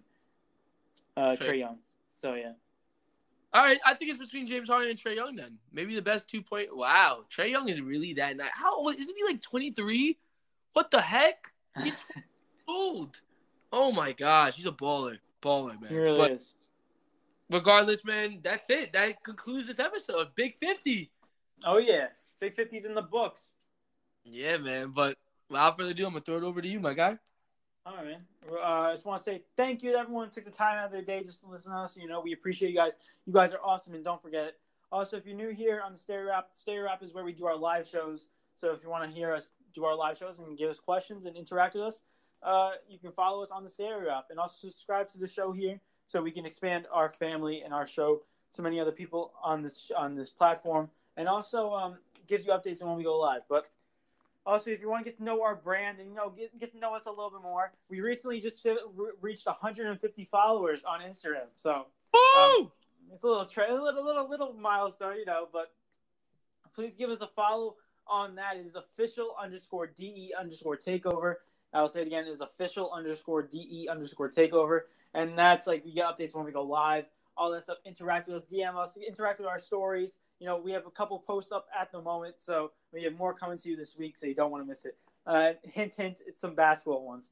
But Yeah. other than that, uh, we have a YouTube channel as well. And uh, like Eric said in the beginning, uh, we only have two videos up at the moment, and the YouTube channel is called D&E Takeover. So please subscribe to that YouTube channel. And we only have two videos up at the moment: is a basketball one v one challenge and our soccer challenge. So please like and comment on those videos. And just tell you guys, we have a lot of great ideas coming to you guys. It's a matter of time to me and Eric. We get to we get uh, we get uh, we get the time to do it. There we go. trying to find the words. We get the time to do it, and we will do it, and we will meet up, and we will get more videos for you guys. We promise. But other than that, um, please, if you're listening to other platforms like Apple Podcasts, Spotify, any other platform, wherever you listen to your wherever wherever listen wherever you listen to your podcast on, we are on those platforms. And uh, please follow us and uh, like us and review our podcast on Spotify, Apple Podcasts, wherever you get your podcast, because it helps us out tremendously and helps us improve. And uh, whether you guys love anything, we love hearing from you guys. And if you hate something, just tell us, and uh, we will try to change that thing because we love. We can we can take some criticism. Let's just say that we love we love expanding the show and making it great, so we can expand our brand and you know possibly get get up there in in the future. But so please like, uh, please follow us on Spotify and Apple Podcasts or wherever you get your podcasts. But other than that, please be tuned in on Thursday. Check the Instagram for the time and uh, to see our big deal, not a big deal, our quote of the week, our NFL predictions, our NBA predictions, and most importantly, our NFL GOAT of the week. We are closing in on the NFL GOAT of the week regular season, so see what happens. Yeah, man. That's actually crazy to think about. That's actually crazy to think about. But without further ado, man, David, that was beautifully said. Um, I'm sorry, wait, I can't, I can't help this. David, I was just like, as you were talking, I was just looking at the MVP race, right? You might like this. I understand we have to end the show and everything, but like really quick, they got, they got um Curry at one, Durant at two, and Jokic at three, but they have Chris Paul at four. Huh. I like Chris Paul. Point I know you like Chris Paul, but what? What? Why do we have Chris Paul at four? He's a leader. but he's got Giannis at five. Yeah. Ah, I don't know about that. All right, regardless. I'm sorry. I'm sorry. I'm sorry. Uh, they, maybe they dropped Giannis just because he missed he missed um missed the week. Regardless, but um, sorry. I'll go back into it. Um, without further ado, like David just said, um, we appreciate every single one of you guys. Thank you guys for popping out. Um, and episode 50's in the books, man. And it's been your boy, Easy Eric Hines. And your boy, the Oracle D Rod. And we're out. Peace. Peace.